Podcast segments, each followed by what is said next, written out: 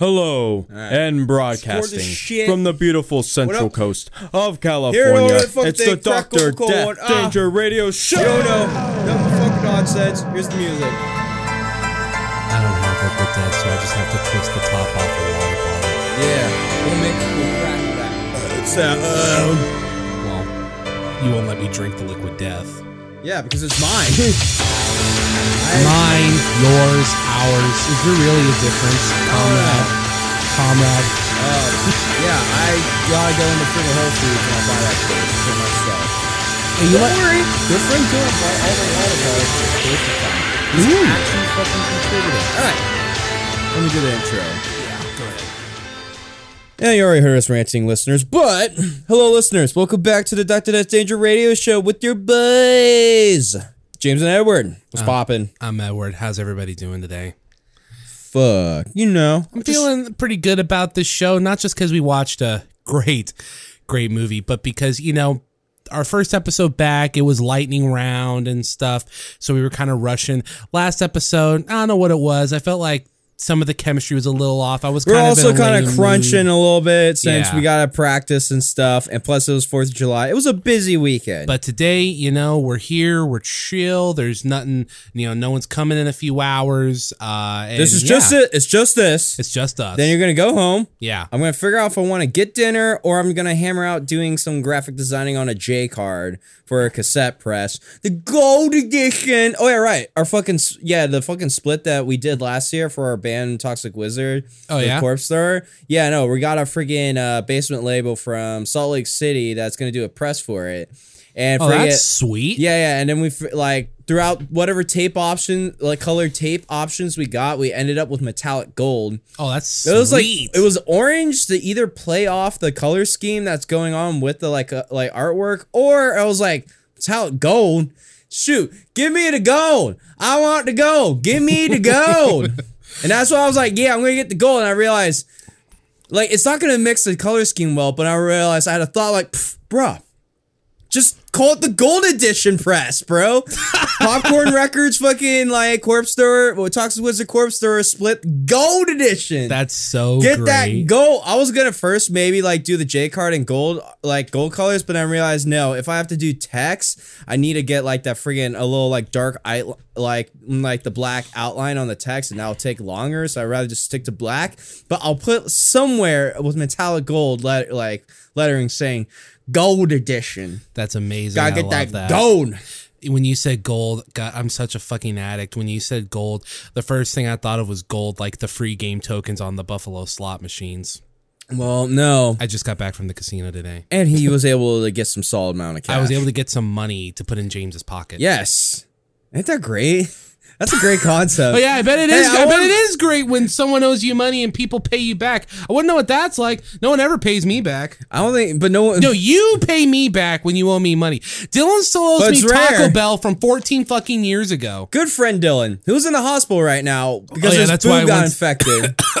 his freaking mamma jammas Yeah. lost their jamma. Like he's like he's joking, but he's also serious. That's actually what happened. Yeah, because kidney, like good friend Dylan has kidney issues. Yes. He had to get it like a little boob catheter thing. He had to get a catheter through his boob. Like he has a thing in his arm where it's a little he's bit more easier. because he's a chunky boy. Yeah, he's got like titties. Because he likes eating at like Mickey D's and also spending twenty dollars for a Subway DoorDash order. Because he's too lazy to either walk up to Subway. Hey, there's a lot of hills. It's really you got to go uphill. Homeboy needs to exercise. You got to go uphill. I know the route. You got to His go doctors uphill. keep advising, please, you need to exercise. And he's like, I'm going to spend. Tw- I would rather spend twenty dollars through a DoorDash You know, to I'm get not- like I'm not trying to kick ten dollar meal from Subway. I'm not trying to kick a guy when he's down, especially considering I'm bigger than him, but like that's like the one thing he doesn't do. Like he changes up the diet, tries to be cleaner. He just doesn't exercise. he just doesn't physically move, of some sorts. Yeah. and sometimes he's not like the most hygienic. Thus, possibly made himself got an infection and is now in the hospital Yeah. and stuff too. But life happens, and hopefully it sounds like he's doing good. So friggin', hopefully we'll see him in a couple days or so. Hope so. We got a show next week Yes, in eight days. Well, I feel confident with our band. I do My too. other band I'm playing with, uh, not as much because it's not like We've rehearsed our set like three, four times. Has how many times? full has- band. Uh, yeah, how many times is your band? The other band didn't. like only twice Mm. and the bass player's like trying to remember all the songs and stuff and last time we jammed they weren't really practicing vocals like when i did our thing i was like once we were, once we were able to get as a full band like honestly i wouldn't feel comfortable doing vocals but Mm-hmm. We got like two to two and a half weeks so it's like stop pitching, just start doing vocals Yeah, I'd rather just yeah get on that. But one band's feeling more prepared. Other one, but the other one's a little bit more chill and easy. We could friggin' like I have a feeling if we just have like a hell practice, yeah. things might come together. But I don't know if they have to start singing. But we'll see when it comes time to the show. We'll see. The only other thing that's going on, which I got the day off for that, so that's nice. Speaking of Chill. which, uh, one of the only other things that happened really this week to us is that uh, uh, PWG is back, baby, which is a underground wrestling. Yeah, to any of like the California. few listeners that listen to us and like follow some sort of pro wrestling, PWG is like the cool like promotion where it's like nothing but like the indie supercards where like they collect all like the somehow they're able to get a lot of like the cool like independent wrestlers that are like actually can pseudo wrestle a little bit. Yeah. Uh, nothing like really questionable. Not like the indies we've gone to where like dudes are like, "What the fuck is this?" Yeah, yeah, yeah. Like this is just With like sketchy promoters where you hear the horror stories. well, it's not they- sketchy promoters. Just some wrestlers just really like kind of suck. Well, but yeah. like the freaking like level of wrestling at PWG is pretty high and stuff. Oh, it's super. it's really high. It's almost spoiling. It and al- is. yes. It's super And they also like you know, and also get like killer ass luchadors that are like on TV in Mexico. if any of you watch uh, if any of you watch in this order AEW or NXT uh, WWE NXT and maybe a few of the other shows uh, and New Japan Pro Wrestling 98% of the talent you see on no no that's not fair 95% of the talent you see on there came Not New got, Japan. got um well I was getting to that uh got uh, their name really big in PWG. The other 2% are from the WWE Performance Center, and the other 3% are from the New Japan Dojo. and high chance They all go through PWG at some point, though. And high chance the PWG shows usually are able to get more credibility. If you're able to have a killer match or Yeah. come off as a cool personality at a PWG show, high chance your like career gets elevated a little Almost, bit. almost all of There's like- AEW's main roster has PWG clout. Oh, dude, I all came from fucking PWG. Yeah, man. Darby Allin, Omega, the Bu- Kenny Omega, the Bucks. That's just the obvious ones. Yes. And like everyone else. Some of them go to Ring of Honor too, but Yeah, but that's the thing. It's like dudes from Ring of Honor are like coming and wrestling on PWG. So friggin' yeah, no, it's a super fun show. It's Mystery Vortex, so we don't know who will show up. You, we dude, don't I know think- who's available, but I think- friggin', I hope we like we get shocking super big star names. Like part feel like, bro, maybe we get some freaking like Bryan Danielson popping in. yeah, he ain't with the E right now. yeah, he ain't I'm telling you, I'm feeling it. I feel like we're getting Omega. I know that sounds weird coming from me, but I'm just, just Omega's like, dude, Omega just went through stem cell research. He's trying to recover his body. wait, what? Yeah, yeah, he yeah, homeboy just got stem cells re- recently on his like knees. I think his knees. You said stem cell research, and all I could think of was Christopher Reeve. Yeah, Is this, isn't that what he like tried to do? I don't know what Christopher Reeve is, and I don't know whatever happened to Christopher Reeves. I know for sure the singer of Terror of hardcore band Terror, he like fucked up his back. But Jamie Johnson said he went to somewhere in like South America, got friggin' stem cell treatment, and I don't know, he's back doing fine with Terror. So Well, yeah, that's because the best medical treatment in the world is mostly not in the United States. yeah. That's not even just tinfoil hat. That's just a fact. For realsies. I don't know. Friggin' sometimes the medical system in the United States feels kind of conny, not gonna lie. Oh, it totally is. I won't get into that because I have like really intense feelings about the medical industry here. But just yeah, no the the medical industry here is is, is fucking whack. Yeah, for sure. All right. I think we spent the nine, ten minutes of like talking about our lives to start things up. You know, and listeners, there's always timestamps in the beginning if you want to go straight to the review. Today we only got two things. To start things off, we do the casual music review. Why? We like listening music, Oh, fuck. sometimes challenging us, but I totally forgot about Dark Side of Football. oh no no no, we aren't doing Dark Side of Football. okay, okay, okay. Like I watched the episode.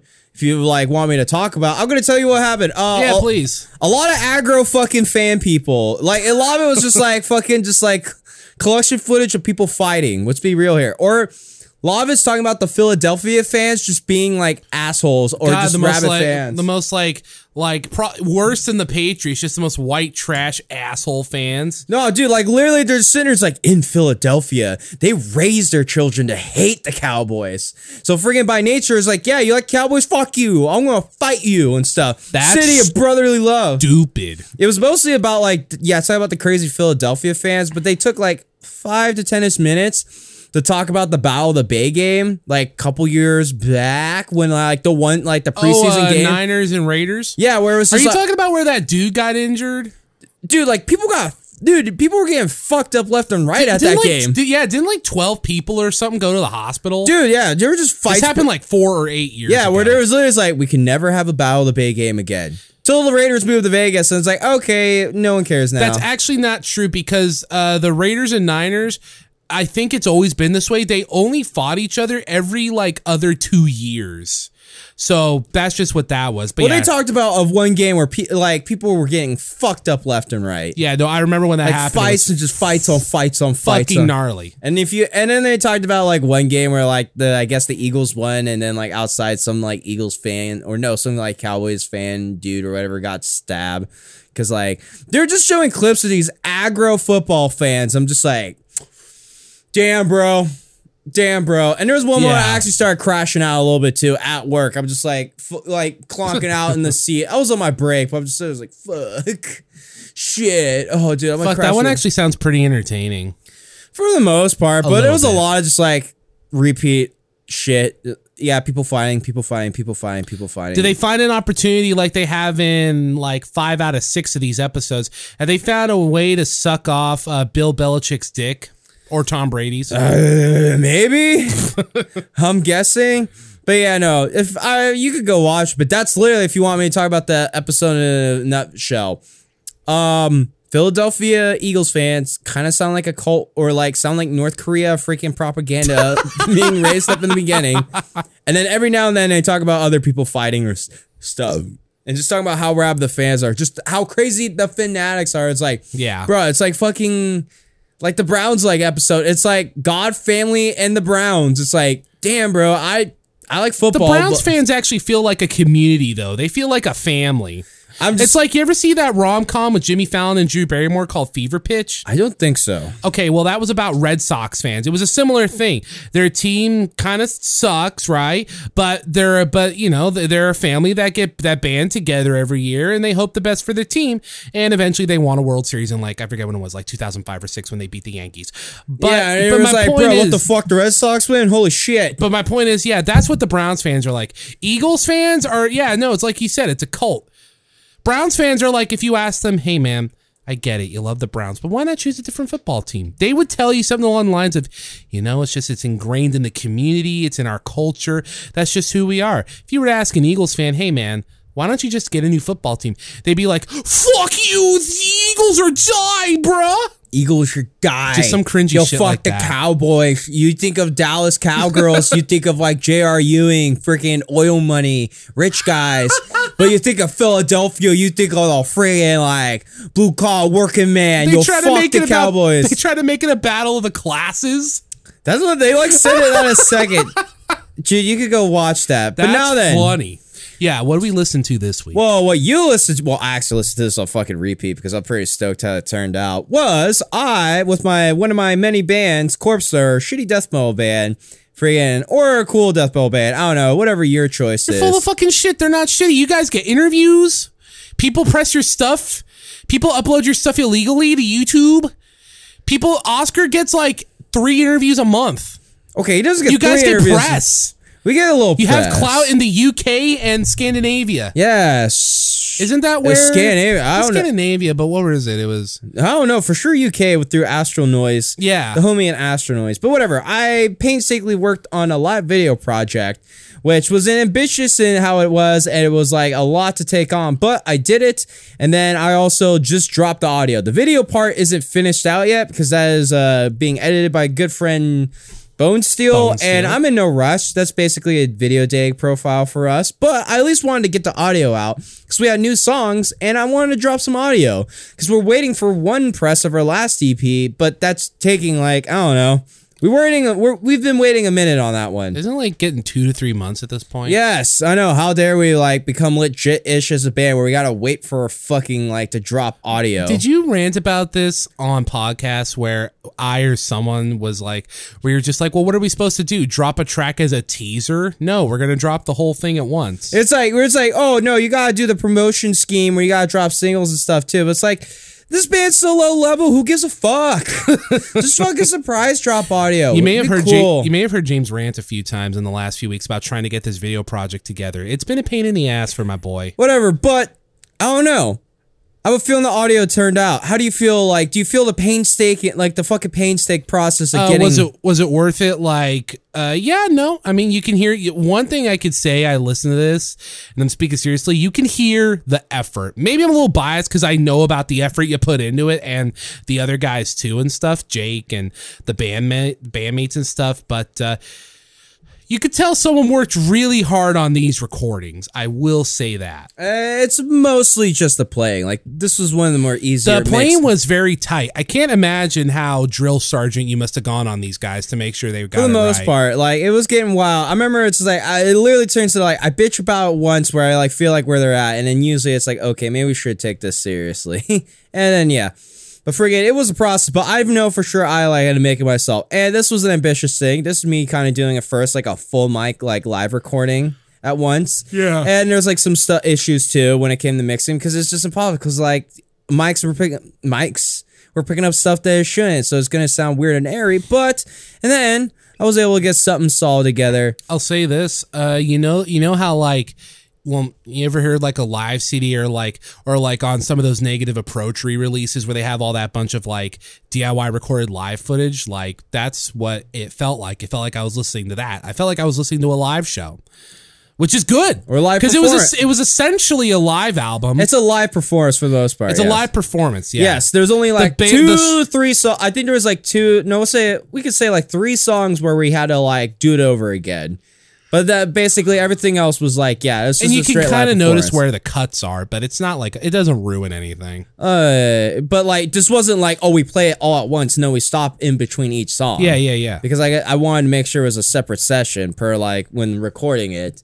So when I was mixing it, I could in- individually do have each song Yeah. instead of just have it all on once and then try to do like weird things because you can't do that. Sometimes you need a separate session where you can do just a little bit more like put a little bit more extra salt and Yeah, pepper yeah. on there.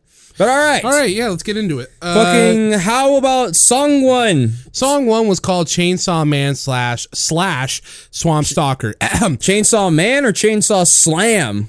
oh, whoops! My fucking autocorrect put man. Chainsaw Slam. Chainsaw Slash- Slam and slash Swamp Stalker. slash new song that hasn't been released yet because waiting for a press. Swamp Stockies. Ahem. now, first off, I know the difference, but if I were a newbie, no one would know which song is which. See, I wrote that. But then, but, but then, as soon as the Chainsaw Man bit ended, then Oscar yell, our friend, good friend Oscar yells, who's the vocalist, yells into the mic, "Sword Stalker," and I'm like, well, shit. So I was like, well, I already typed the joke, so I might as well commit to it.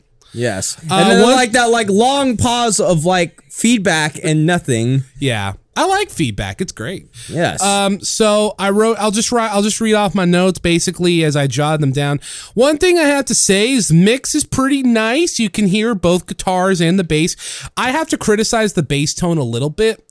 I feel for this band, the bass should be like, you know, fuzzy, raw, dirty, not unintelligible like Mortician. But I was listening to the bass, and the bass tone to me sounded reminiscent of Korn. Like that really twingy, like yeah, thing. clingy, punchy, and clear to hear. Yeah, yeah, yeah. But that's my bass player, and it's like, you know what? I'm fine with that. Is that the tone?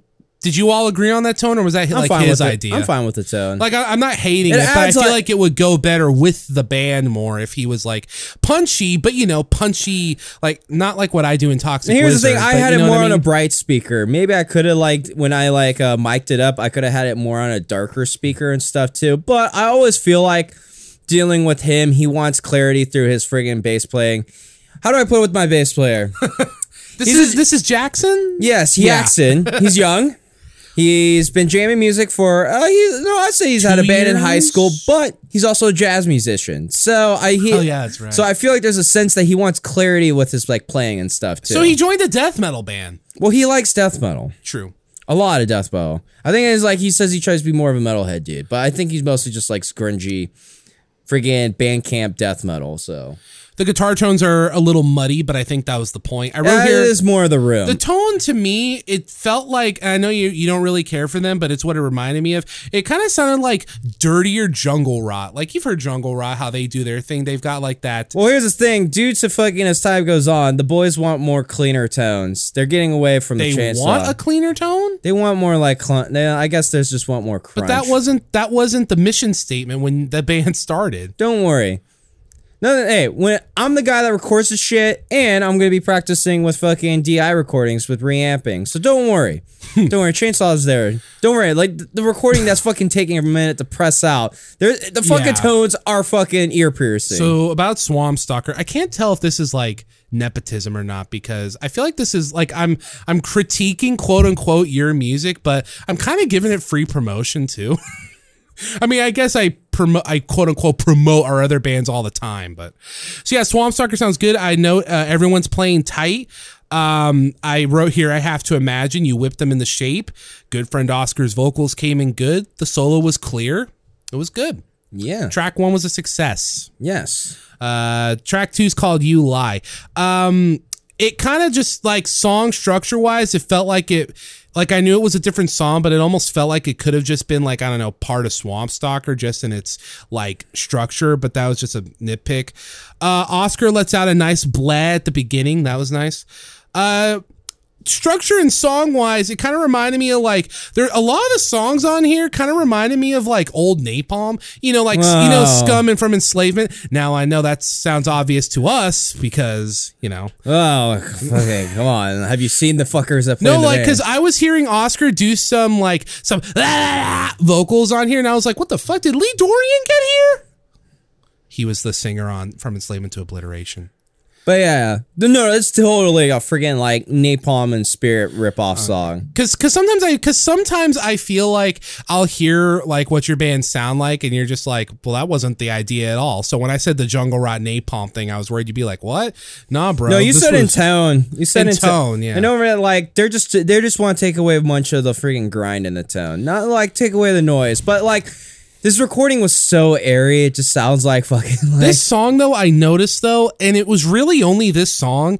I feel like I couldn't really hear your drums too much on this song. I felt like they the were thing. a little drowned out. Well, here's the thing. I didn't have individual control to like try to like make sharpness with the drums. Mm. I literally mic'd it up, and basically what you got is what I got. So Like I could hear your cymbals and crashes just fine. I listened to this uh, in my car, this recording. Maybe I should have listened to it with headphones, but um, I was listening to it on my car speaker, and like I could hear your cymbals and crashes, but you know I kind of had to like extra pay attention or move my head to the center of the car to like hear like yeah, I know. uh, kick pedal and snare. I had no individual control on that. I like maybe post. I thought I was like, you know, what? I could have done maybe some like actual separate miking for the kick and snare, but this is my first time doing a live recording, and I just ran it all through one mix board Hmm. for the most part. And also, there was loud fucking amps right behind me, Right behind so you, they're just gonna be drowning out whatever. Oh, so. you know, it was a little thing. but it's a live raw recording, bro. Because I wrote, because I wrote right here in track three, invol- involuntary carnage.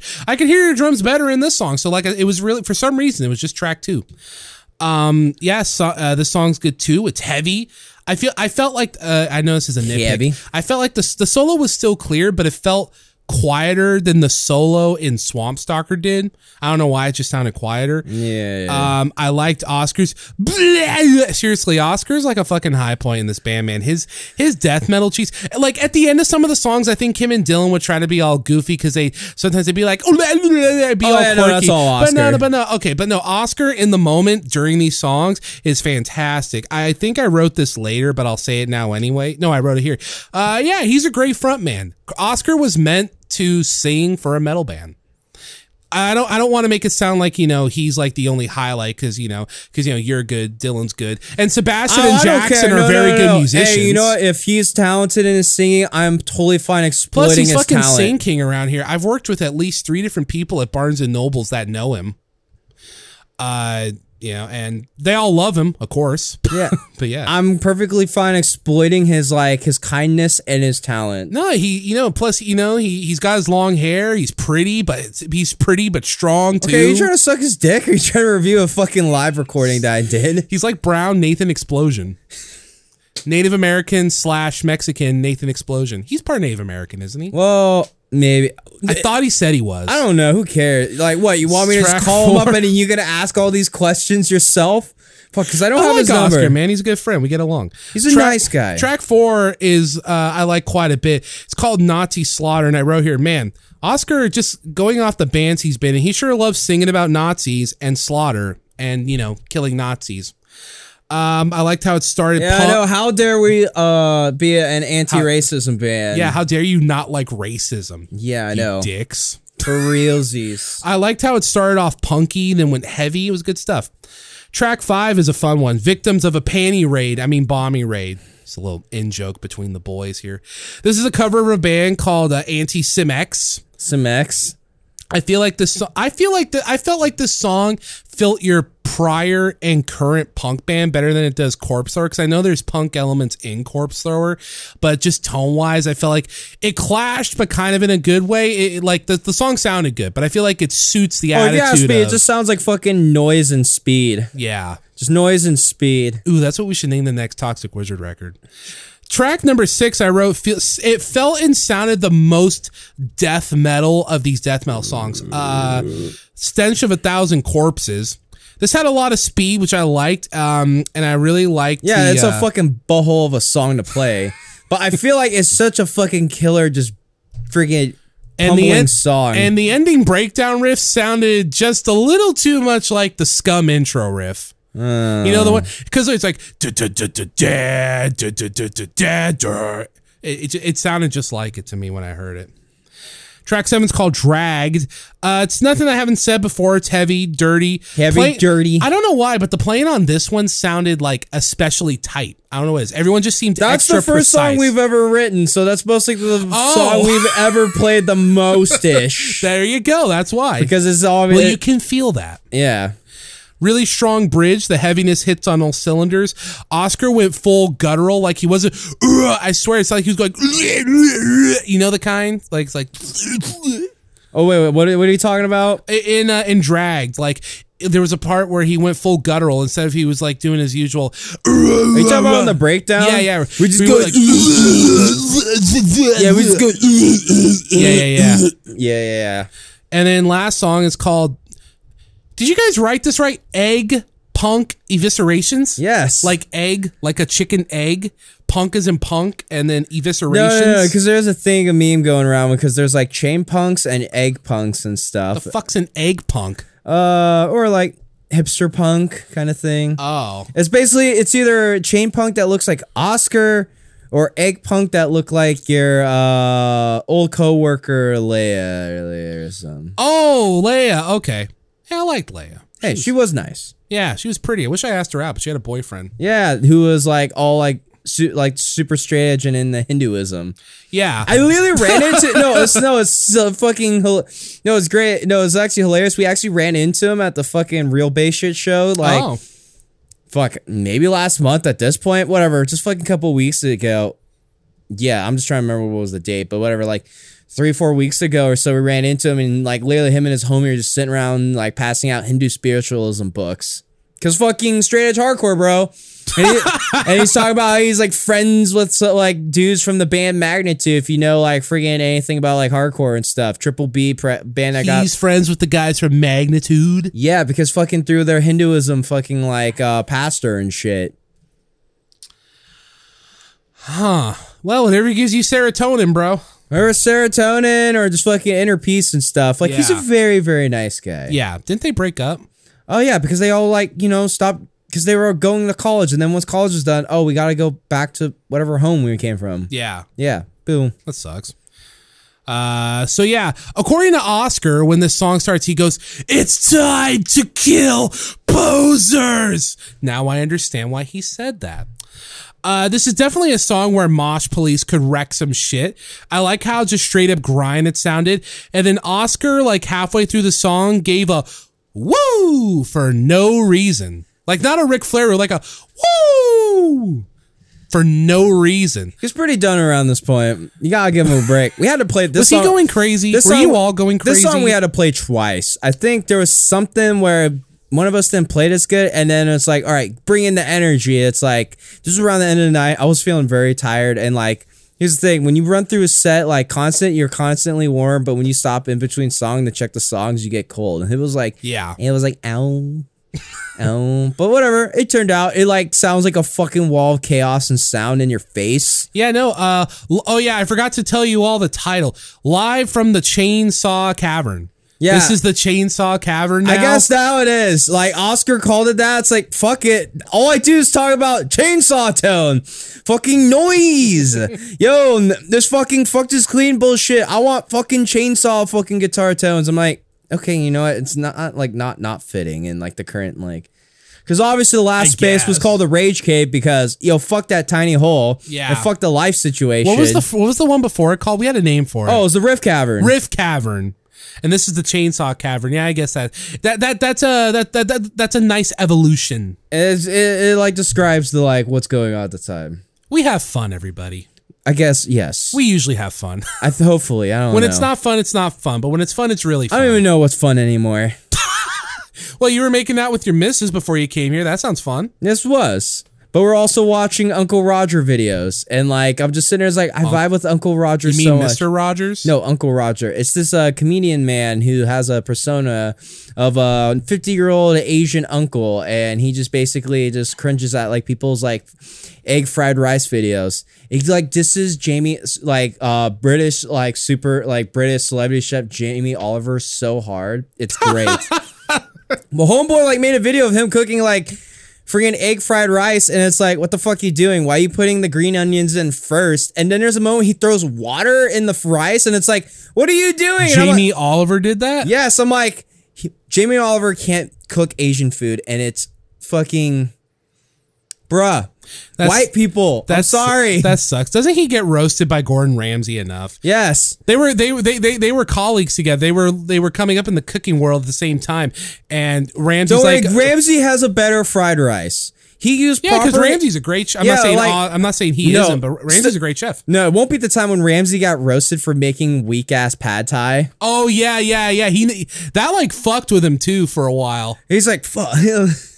I get, dude. I guess Asian food has its own flavor and fucking like. Oh yeah, every culinary food does. Asian food's really one of the trickier ones. sorry, British white people. Clean food, not good food. When you're doing Asian food, you gotta have a little dirtiness. Well, you got to remember British if food. the kitchen looks more of a mess, that means the food is better. You gotta And I remember- actually no, understand this. There's two Thai restaurants in the town of Los Osos. Yeah. One seems Oh, cleaner, yeah. one seems dirtier. Now the clean one's still awesome, but the dirty one still really killer. Like it would come off shocky, but you eat the foods like this tastes more like freaking at home cooking Thai food, and Yeah. it's killer. Like, dude, the fucking they give you Thai tea. That shit tastes like fucking ice cream. Plus, you got to remember about British food. What people don't talk about. British food is either like fish and chips, high end French shit, um, like Spain seafood, or tea and biscuits. No, the worst is like there's like a freaking amateur chef lady that Uncle Roger just freaking watched where like she tries to make like Oh, who is it? I like might know who it is. K cooking.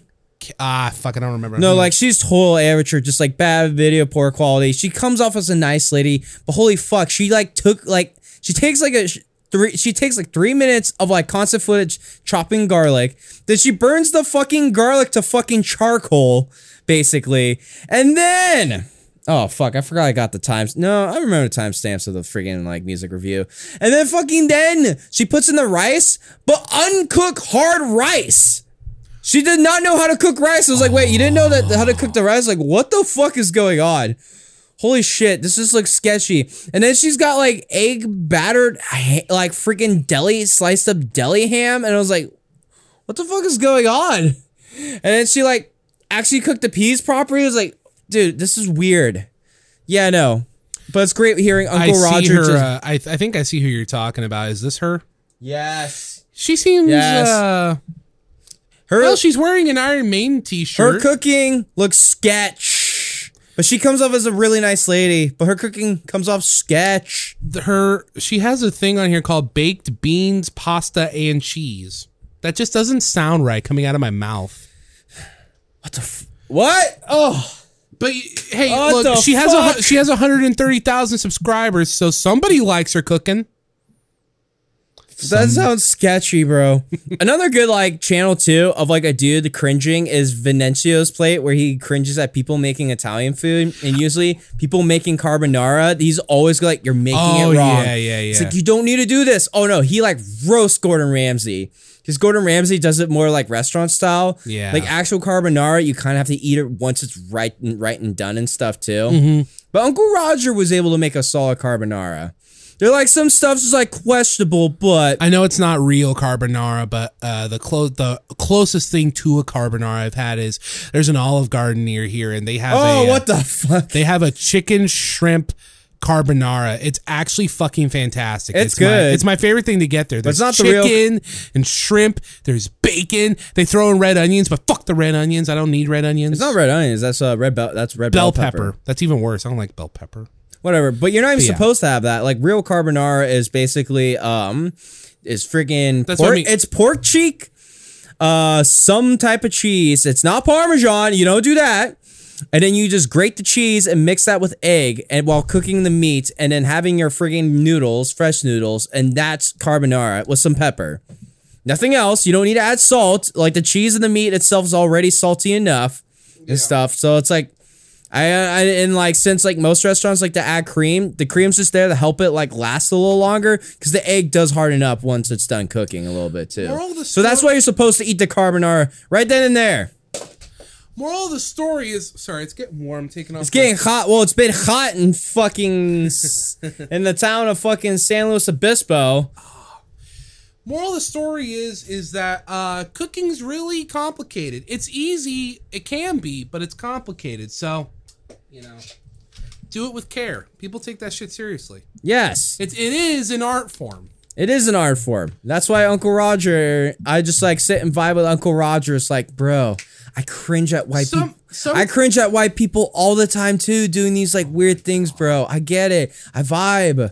And then like other stuff too is like, why do you have to change up the like food on like the? Why do you always have to take out stuff out of the food? People put all, a lot of hard work to get the proper mix together to make the proper food. Why do you have to take something out? It's like, yeah, bro, why? And then he had a great like Japanese joke too, like because they were like, oh, I was wa- they did a thing where freaking like he reviewed a video of the Great Brit like the like the Great British Baking Challenge or whatever. Oh yeah, that show's cool. Yeah, but like there's like, all right, it's Japanese week. Let's make steamed buns. and he's like, well, steamed buns is more Chinese, but Japanese do like a lot of Asian people. Well, a lot of Asian countries do steamed buns. And there was like maybe one dude that had a Japanese like friggin' like steam bun. Everything else was some random bullshit, like a lamb steam bun or fucking cheeseburger steam bun. Was like, bro, at this point, if you're just gonna make a cheeseburger or steam bun, just get a fucking cheeseburger. There's a lot of stupid stuff like that. I was like, Asian dude, what food the is fuck is going Asian on? food is so weird. Like if we're talking about how it's treated on cooking shows, because like I see cooking shows where people they're just like, okay, well, make- it's done wrong. they're like, okay, make Italian food, make Mexican food, make this and that. And they're like, okay, they have a concrete idea. But it feels like in these cooking shows when they like have people cook quote unquote Asian food, they're not like cooking like actual Asian food. It's like it's like they're cooking an idea of what they think Asian food is. Does that make sense? Yeah, I'm Like sure I don't that's want to also. call it fake, well, I'm sure that's also like that when they're doing Mexican food. No, it is. But I'm like, no, I see like these two like I see like these two white dudes trying to make burritos and like a professional kitchen. I see the I like I just see the like thumbnail and I look at the burritos. I'm like, I know what an actual burrito is, and, and maybe and I'm not I'm like, it's just like it just somehow just does not work. In my opinion, I think it's because other like culinary, like cultural culinary stuff is a little easier to maybe, I don't know, fake because, you know, there's more of a base to it. Because, like, you know, with a, quote unquote Asian food, the stereotypical thought is, you know, bowls, fish, rice. So Vegetables. So to a lot of and and plus maybe an egg. plus you got to figure some of it's just being taught to people wrong. It's not their fault. They're just going off what they know. You know this, and I know this because Yes. I've played all the Yakuza games. But Oh, aren't you? And, and I just cultural know, appropri- Well, I just- appropriation well, I over just know- here. I just know I played about- a video game. Hey, there's fucking nine of them. but listen, but speaking seriously, as someone that like actually cares about Japan history and you being Japanese, you know a lot of that stuff is very particular and like people that are in restaurants making food there, that's like their craft. That's like their life's work. They've worked for years to do that shit. So it, it's not just oh here let's just take some noodles and put it in a bowl. No, they the shit's down to a science. It's crazy, but it's down to a science. Yes, and there are cringy people like Jamie Oliver out there making bad looking ramen and bad looking egg fried rice. How? He has like 25 cookbooks. The- Why Yeah, use like we sell them. I don't trust I'm like I'll trust Jamie Oliver if it's like um maybe British or white like people oriented food as Sound like like such a racist. dude this is what no like literally fuck I literally watch videos of Asian people and this is literally how they talk and I'm like It's- I under it's like dude this is how I say too like it's like yeah you go to freaking Pa- Panera Bread because you want white people food that's the like definition of white people food No, it's a healthy alternative. yeah but whatever It's like I was re-listening to our uh, "We Sold Our Souls to Rock and Roll" podcast, and just like, just like the funniest thing, it's just you're just like "White Boy Summer" through the whole thing. White boy summer. Yeah, no, but friggin' um, yeah, but going back to the Great Britain friggin' baking challenge thing, whatever. They like did none of like nothing came off like Japanese at all. And then Uncle Roger's sitting there is like. Bring in an actual Japanese judge and have him yell at him. And like honestly, it's like Oh, he would, No, the best is like Sissy's comedian also cracked a joke too, where he's like Japanese. Per- it's like, dude, don't even worry. Japanese people love working. They work so much, they will most likely work for free, no problem. And I'm just like, bro, I vibe. I understand this. You speak you like you're not speaking not truth, bro. Are you finally getting in touch with that heritage of yours? Uh, in a proper sense, not you fucking weebs. You weebs make me Hey, cringe. don't don't say you weebs. You know I'm not like them. I say that shit to joke. I say in general. There's weebs. people that say that shit serious. Oh my god! One of the funny, really quick, then we'll get on to DMX here. One of my favorite things to do is fuck with some of my weeb coworkers and just be like, like I have, I have a, I have a coworker. Her name is. Do you uh, just like reference me and it's like no, no, no. I mean, I'll say shit. Like I have, I have this one coworker. She's great. Reads a shit. She drops like hundreds of dollars in manga a month, but she's great. She's cool. She's lesbian. So one day I went up to her and I said, "Oh hey, what's up? Uh, konnichiwa, gay-chan." She just looked at me. She was like, "What did you just say?" I'm like, "I think you heard me." Then the other day I was like, "Oh, konnichiwa, queer kun." You know, it's okay. You know, we're we're friends. We joke, but stuff. Or it's like sometimes I'll be talking to the missus, and I'll just be like, "Dude, you make me feel so good in my Kokoro." Just shit like that. Yeah, yeah. So I am not gonna go on a like a ten minute rant. I literally was talking with a lady where it's like, why does it feel like that? Like people that aren't Japanese try to speak Japanese make it sound bad, and it's like it's honestly the ac- the natural accents. Yeah. When they say the Japanese word, and like, yeah, no, because I literally was hearing like on the great Br- friggin' like great. The Great Britain Baking whatever fucking show. Yeah. There's like the ball motherfucker. He's like, hello. Well, or it was like, you are more of a, like a gentleman, like British voice. He's like, mm. how's it going, everyone? Ko- Or how would I say, konnichiwa? And I'm just like, I'm like, shoot me. Fucking shoot me, bro. Mexican Mexican language is a lot like that too. Hola. Yeah. See, I fucking cringe at that too. Oh, dude, I do too. Hola, mi amigo. Hola, como. Gracias. Gracias, como estas? Oh my, yeah, like you can do that with any language. Japan, Japanese and Mexican and Spanish. It's really, it's like eh, like because you can do it with like French, like oh bonjour, but that still sounds correct-ish enough. But yeah, you know, it's like oh hola Jaime, como estás, Senor Tyler? Well, don't worry.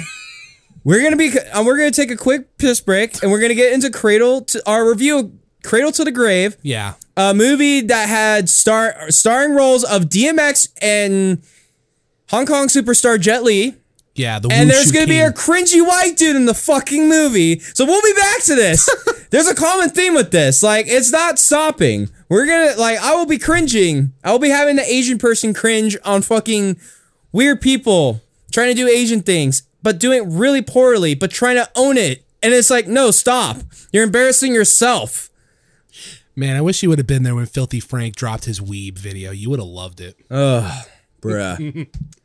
All right, listeners, we're back and ready to get going on our review of Cradle to the Grave. The word cradle, the number two, and then the words the grave. All right, I don't know. Let's fucking jump in it. How this movie start, bro? What does your notes say? Well, that dope Eminem song that you rolled up, buzz, uh, bump and showed up. Yeah, they get go the to fu- sleep, bitch. Die, Die, motherfucker, motherfucking die, die. I heard that song for the first time like 12 years ago. I didn't even know it was from this. I didn't even know this movie existed until not like when you said it, but recently in my life. Yeah. Um, uh, over shots of New York. This song. So this movie was actually available on Netflix, which is where I watched it.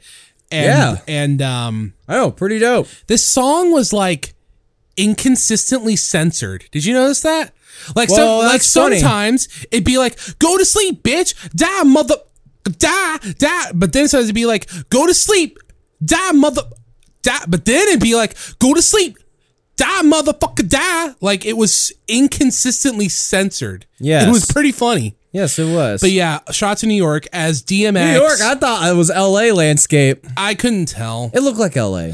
DMX Some steps- big friggin' poppin' city, most some big LA. Grand Theft Auto city. yes. DMX steps out of a subway in a leather jacket, which he wears for the entire movie. Not a leather jacket, a leather fucking snakeskin looking trench coat. Trench coat, yeah, looking like looking like Shaft. Yes, shaft jacket. He wore that this entire movie. I don't think he ever took it off. So he's running through tunnels with a homie as this delivery is being made to a bank. D and his boy, which by the way, I, I think I think Dude, DMX I never got any of names. His boy, I, just call I- him the geek. I thought his name was Miles, but I just kept calling him X's homie, and I think Let's D- just call him X's geek homie. and I think Anthony and I think DMX's character's name was Anthony Fait, but I just Yes. called him DMX. well, that's all I call him. His DMX to me. There were points in this movie where I thought this was just snapshots of DMX's life. So he they sneak in through an underground tunnel and then they get to the part where they're gonna like blowtorch their way in, and there's an X there, and then he says, X marks the spot. Well, not even that. He's like, hey, X marks the spot, dude. Like, uh, dude, DMX. Every time he speaks, is just high energy and in your face. Yeah, he makes so abra- His voice is so abrasive, Abrasive. and it's awesome. He makes a phone call saying he's in position, ready to steal the diamonds. And we see Jet Li, king of Wushu, listening in on their conversation in this sweet car. And then he gets out of the car. Some of the scene cuts, some of the scene cuts I thought were a little. hmm. So we, we cut to X breaking into the bank as Gabrielle Union. I didn't, I, I think her character's name was Dodra or something. I don't know. I just wrote down the main lady. Yeah. I only know Gabrielle Union because I know I've seen her in other movies, but we sell a book of hers at work, so Wait, what's her book? we're gonna need more wine. It's a memoir that she wrote. Okay. So, uh, da, da, da. okay, so Gabrielle goes in, gets out, gets out of a limousine driven by Anthony Anderson. Anthony Anderson. I thought it was Marc Anthony. That's the guy that was married to Jennifer Lopez. Why did I write down that, Mark? that was on that Pitbull song. He Why said, did, why did I have Pitbull, Mark Pitbull, Anthony down? Pitbull, Marc Anthony, girl, my body don't. Li-. That's that song you like. Out of my mind, let it Why rain. the fuck do I Marc Anthony down? He comes off, dude. This he- movie would have been better if it was Marc Anthony. no, no. Anthony Anderson. No, he's funny. He's a guy that's been at it. For, he's been on that acting grind for like almost thirty No, years and no, no. hasn't stopped Real, I don't know. since I, the two thousands well, at least. Well, I feel like in the 2000s he was everywhere, but in 2010s I don't think of a movie I've seen no, no, there. he's not like everywhere, but he's mostly on TV now. Okay, but dude, he was fucking everywhere in the 2000s. No, I remember. I remember. Like there was like you could just run into the movie and he's just fucking there, and it's like, damn, look at that, fucking Anthony Anderson or Marc Anthony, whoever the fuck his name is. Can you imagine if it Marc Anthony and DMX are on a song? Girl, my body don't lie. What? anyway, so yes, uh, he goes. So uh, Gabrielle Union walks into the bank, and then Jet Li is in like a hotel or an apartment, whatever. Some And then fancy he- apartment thing. then- And yeah. he just just starts doing parkour. He parkours like eight floors down for no reason. Yeah, he just hangs on and just like lets go and grabs the next ledge and just boom, boom, boom, just parkouring and, because and it's to he's fucking Jet Li, bro.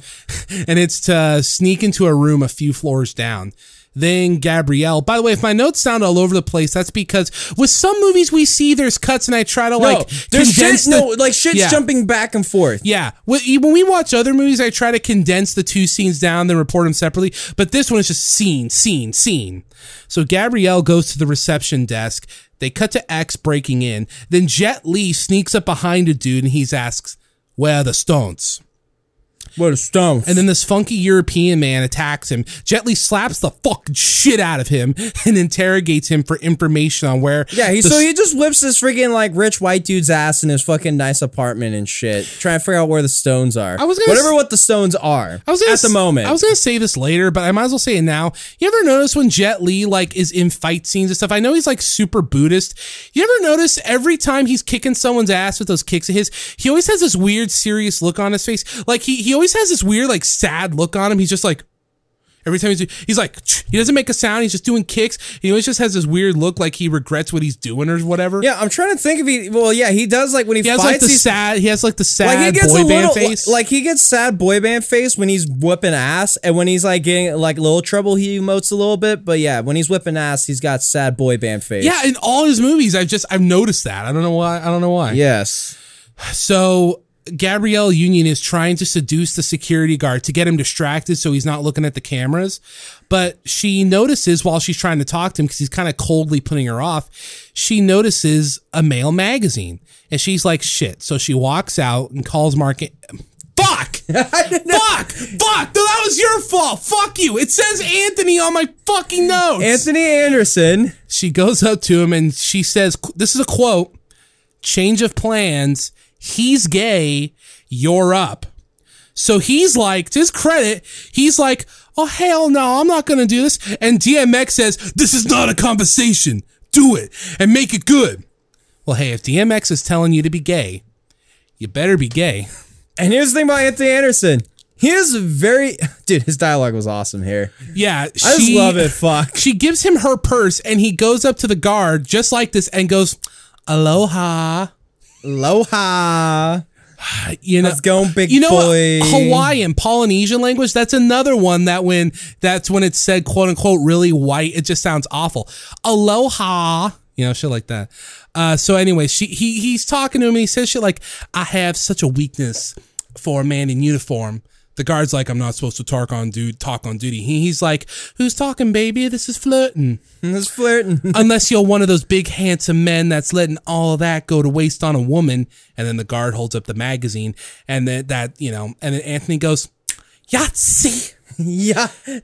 it's uh, it's capped off by Like, him I know give- it's like I don't know if he had hate for being like everywhere and had kind of annoying demeanor, but dang it, he was like hitting when he said Yahtzee. It's fuck, dude. That's it's like, capped off by him giving the guard his business card and he says tommy that's his character's name he's like tommy but you could call me rachel this movie came out in 2003 Yeah, no, fuck. That's a minute ago. You can tell. Now, I told some of my coworkers about this who are kind of on the SJW side, and one of them, my non Oh, my, my non-binary coworker who knows Oscar, they said, "Yeah, because it's a joke to be gay." And I said, "Well, to be fair, the gay guard was not the joke or the punchline.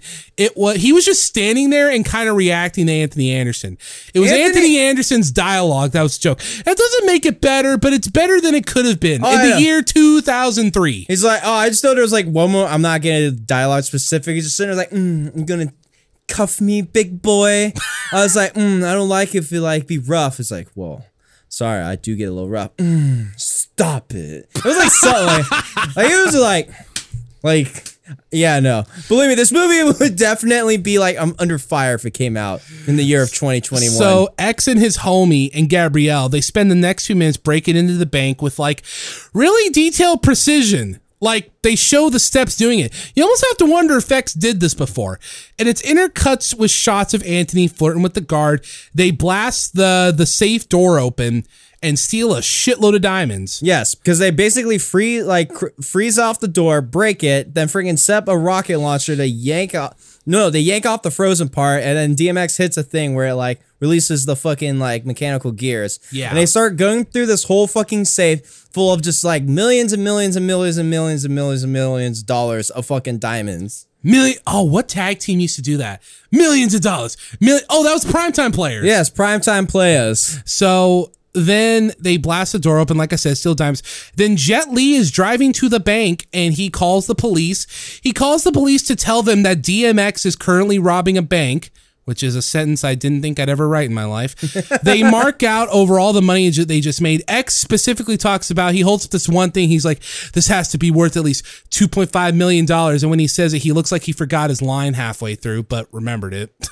and then Jet Li, Jet Li calls DMX and says, the police are coming. Drop the stones. And X is like, no, and then No? hangs up. Like I'm paraphrasing, but that's basically how that convo went.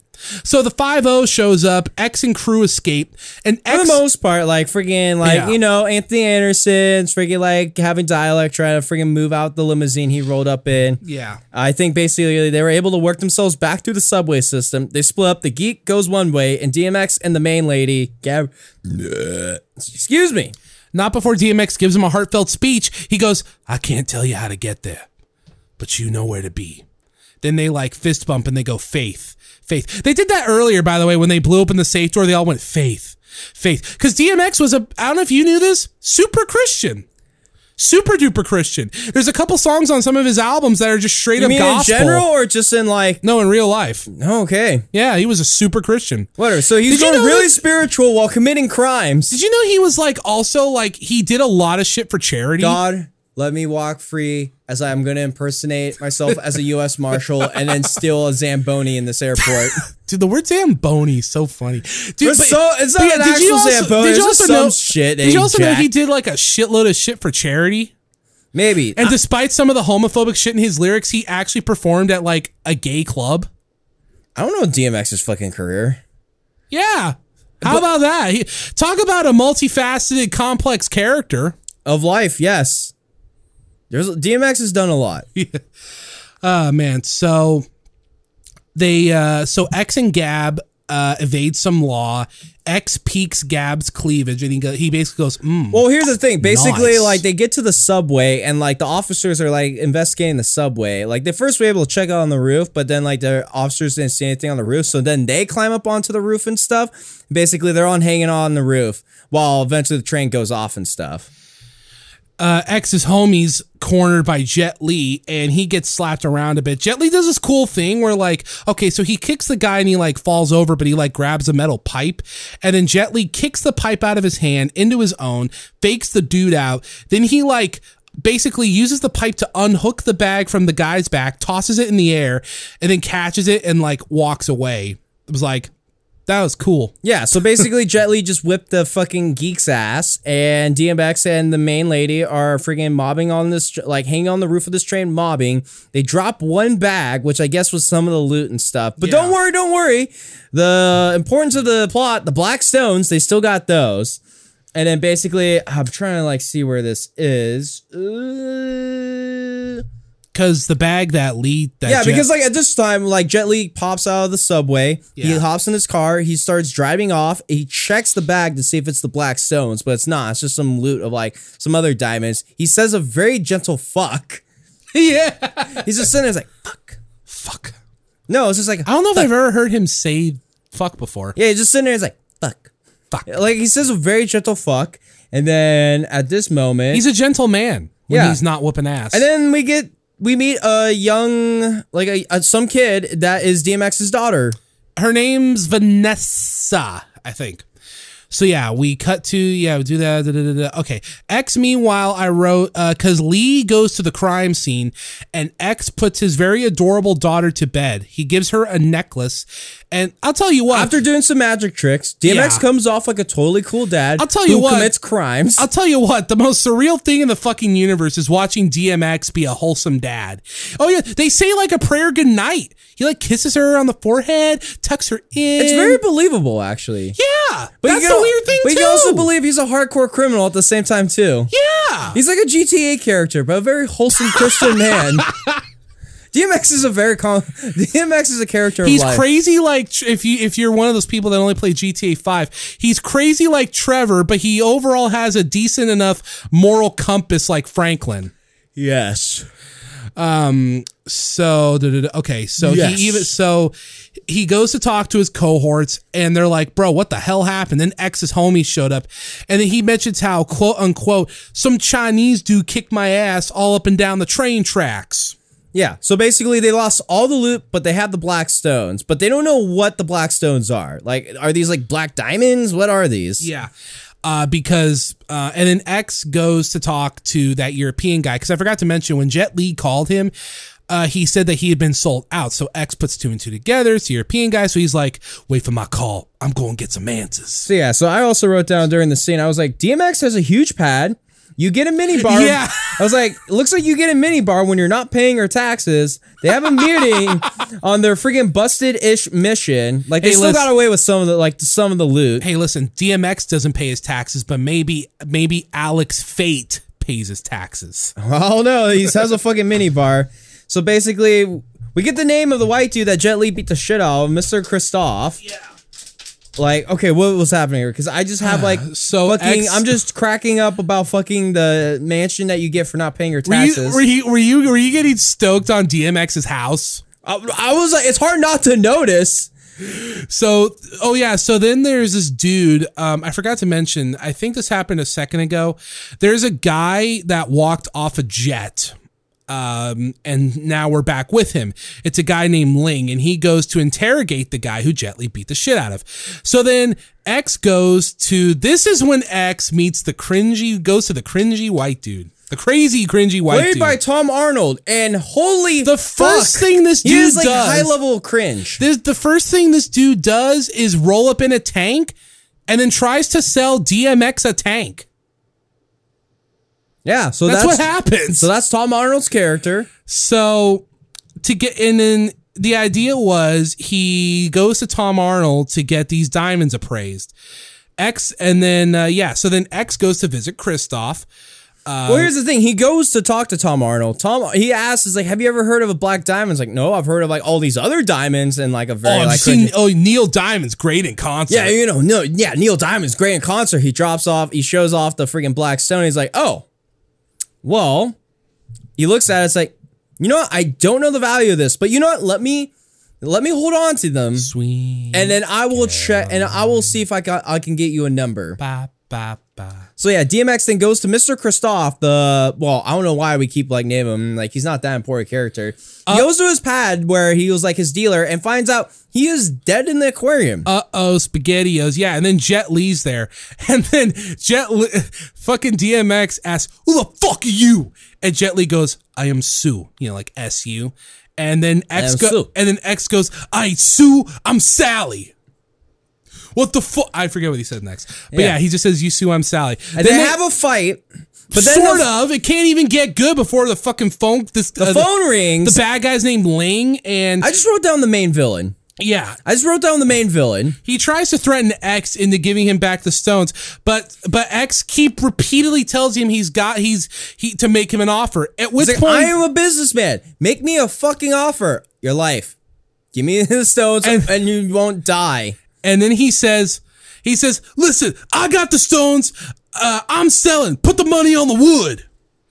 I don't know what that means, but And he then said it. freaking, he's just like, he just tells fucking Jet Li, and he's like, you know what? I have no reason to fight. I'm just gonna bounce the fuck out. Oh, it's fuck even this shit. it's even better because Lee tries to pull the whole "I'm a very dangerous man," and then X just throws the phone away. He looks at DMX and he says, "This is a quote." I don't understand this shit. What I look like? Salvation Army? I'm busting my ass all day. Ain't got nothing to show for it. You know what, dog? It don't even matter who the fuck you are. I ain't got nothing for you. And then he just walks out. And then Jet Li just lets him walk out. doesn't matter. He's just he's just gonna tail him anyway. I just I laugh so much at that one part. It don't even matter who the fuck you are. just I love that. DMX is a great does great, great. yelly like has a great yelly voice. Especially Like, I don't know if he's acting like in facial he's emoting, but vocally He's a, he's a good voice actor. When he gets angry, it just sounds like him rapping. Because that's what. The, Well, is that what you want? that's the voice he uses when he raps. Like when he's with his daughter, shit, he's like, "All right, baby girl, I love you. Let's say a prayer. I hope the angels girl." keep you safe." Meanwhile, guy threatens his threatens his life. I don't matter who the fuck you are. So DMX drives off, but then a black van uh, starts tailing him. He dodges and weaves his in and out of traffic and alleyways, and I'm like, bro, I think this is just how DMX used to drive. Yes. Obviously, there's a point where he runs into a cop and he slows down. But then, yeah, he drives down the alleyway. He does a sick thing where he puts like dumpster in, fr- like in the back of his car and like rams the dump, like freaking reverses. and That's what he it. did. I got confused. Yeah, rams it into the SUV. He starts trying to fight the Stooges, but there's two of them, so they, there's a numbers game. He's then like freaking. They're like, tell him where the stones. Give us the stones. He's like, I'm a fucking businessman. Make me a fucking offer. They put a gun in his face, and he's like, "That shit ain't gonna work, Holmes." I'm like, here's your offer. And then Jet Li appears, and then they both fight these dudes. Yes. They're like fighting him, whipping their ass all over the place to the point where there's like a fucking like two Rottweilers or like two scary dogs. oh, James, please let me. The greatest thing to ever happen in cinema history happens right here. Forget Citizen Kane, forget Star Wars, forget Steamboat Willie. X and Lee kick this dude into the gate where the two dogs are. The dogs get loose. One chases DMX. And then DM fucking X wall runs up a wall. The dog follows him. And then he does a flip and lands on his feet. In Timbs. That's the thing. He's doing this shit while wearing Timbs. This film should have won every award. Every award. It wins the award here. Oh my god, that was amazing. I I rewound that like eight times because just DMX and Tibbs just runs up a wall like it's a fucking Matrix John Woo shit. It was great. It was great. It ends with them being able to lock the dogs in a car with the windows down. This is a classy film. You respect animals. DMX loves dogs. Like really loves dogs. I guess when he's But also like f- has them like f- also like fights dogs. He was, he does uh, dog fighting too. he was homeless I, at points during his childhood and he used to befriend all the stray dogs. He even said once, I think in a couple interviews, he identified as a dog. Well, he is Dogman X. Was Dogman a fur? Was DMX a furry? I can't say that. Who says? he liked dogs? but was he an awesome rapper? Hell's yeah. Hell yeah. So they go back and they talk to Tom Arnold, who tells them, quote unquote, I did what you said and put word out on the street about the Stones. Next thing I know, Wu Tang Clan shows up. And I like put my I face palm and I was like, bruh, what the fuck? So they, and then they, Bruh, fuck you, So- Tom Arnold, you fucking asshole. so this Shut group the of, fuck up. so this group- so this group, Ah. so this group of black dudes uh took the stones and i'm like that's like five groups now involved in this because there's x and his homies lee we find out in this scene is working with the taiwanese investigation bureau or There's- like special forces or like Yeah. the CIA for Taiwan. there's this Ling guy, and now we've got a Wu Tang Clan apparently. And I just wrote here, I want to see Method Man fight DMX. And then I just wrote, man, they should have made Def Jam 2. Dude, just go play Def Jam Vendetta. That great that game is so great. No, it is great, but I want more Def Jam. Fuck, it actually play like the fucking WWE games too. Oh, that's sick. Dude, fuck, I just want to play Def Jam Vendetta. Dude, you can fucking fight all these rappers. The most sickest looking one was Ghostface Killah. He had a fucking gold eagle fucking like armband Why? and a do-rag. Dude, Ghostface Killah was the sickest looking design. And obviously I played as DMX and shit too, but fucking yeah. Yeah, dude, you can beat DMX, you can beat the shit out of Ludacris. I don't know why. That's just so great. Dude, the game is great. Dude, I We might well need more Def Jam. Let me pull up the fucking lineup for that game. Give me Def Jam 2 or put DMX in Smash. I don't care. I want, but I want either or. Sakurai, put put DMX in Smash. Fuck, dude, Def Jam Vendetta came out in fucking 2003, 2004. Oh. no, no. Ah. Hella, to, dude, we are in just fucking 2003 territory. This right was the high point of like DMX in his like All right, era. fucking, oh god. Anyone good? Did they put Ja Rule in there? Well, I'm just trying to like look it up because like, friggin' oh god, there's just like, because like there's also like make a characters or something, but friggin' whatever. D Mob's fucking crew, which I think is all the rappers. Like you had Capone, you had D Mob, or I, he's not an actual person. Wait, DMX, Funkmaster Flex, Ghostface Killah, Joe Budden, Keith Murray, Ludacris, Method Man. N-O-R-E, Redman, Scarface, S-Word, and W-C. And then I think that's kind of because I like there's like the fighters and stuff too, but I don't know if these are actual rappers or something. Like Air, like Arai, Briggs, Carla, Chuck, Chuckles, Cruz, Dan G, Debo, Deja, Drake, Headache, House, Iceberg, Manny. Yeah, I don't think there's actual rap. I think these are just like characters in the game. But for sure, that fucking actual like rappers are like Capone, D Mob, Dabo. Wait, is D Mob an actual fucking? No, D Mob was fucking Christopher Judge. Wait, what the fuck? What? Dude, it's the fucking guy. Dude, fucking D Mob is fucking Kratos from the 28 video game. What oh the my fuck? god. Yo, what the fuck? Oh my god, that's boy. That's great. Yeah, so you basically are fighting Kratos. You can fight Kratos as fucking DMX or Ghostface Killah. Dude, seriously, Def Jam Vendetta, I gotta pull up fucking like Ghostface Killah's friggin' art design. You continue Yeah. on. We were talking about a movie. So um Ling calls up X and uh-oh spaghettios, he has his daughter, Rip. And he Yeah, so the main villain, Jack, DMX's daughter. and then he asks to speak with Lee. They speak in Chinese to each other, and then Lee tells him how he told Ling that uh, Ling had that Lee has the stones and won't negotiate with X's daughter to confuse him and buy them time. Lee gets into X's car and they ride off to see a man named Chambers. Jump Chambers, specifically. Ling and crew arrive at a warehouse to discuss what happened. Nothing really important Oh happens. yeah, so this is fucking Ghostface Killah's freaking art design. It's like the see. sickest one. That's fucking badass. It's just like you described. Do-rag, gold eagle armband. Yeah, like and not like like no, like literally like an eagle fucking like freaking hood ornament as an armband. Like he ripped it off a A car. gi- and a giant fucking chain too. Like, look at this shit, bro. And obviously, if you have a fucking rapper name like Ghostface Killah, that's a pretty fucking sick name. That's so great. Like, it's like it's just like I have to check you out. And also, yeah, there was fucking Method Man and Redman and shit. Ah, Oh, 2003. What times? I want Def Jam too. So Well, there was like Def Jam like Fight for New York, and I guess they were gonna make another one. yeah, but then a bunch of copyrights. Oh yeah, weren't you gonna be able to fight Drake in that game? Yeah. I'm gonna beat your Canadian rapper ass, bro. I wanted to fight Drake. I wanted to fight Usher.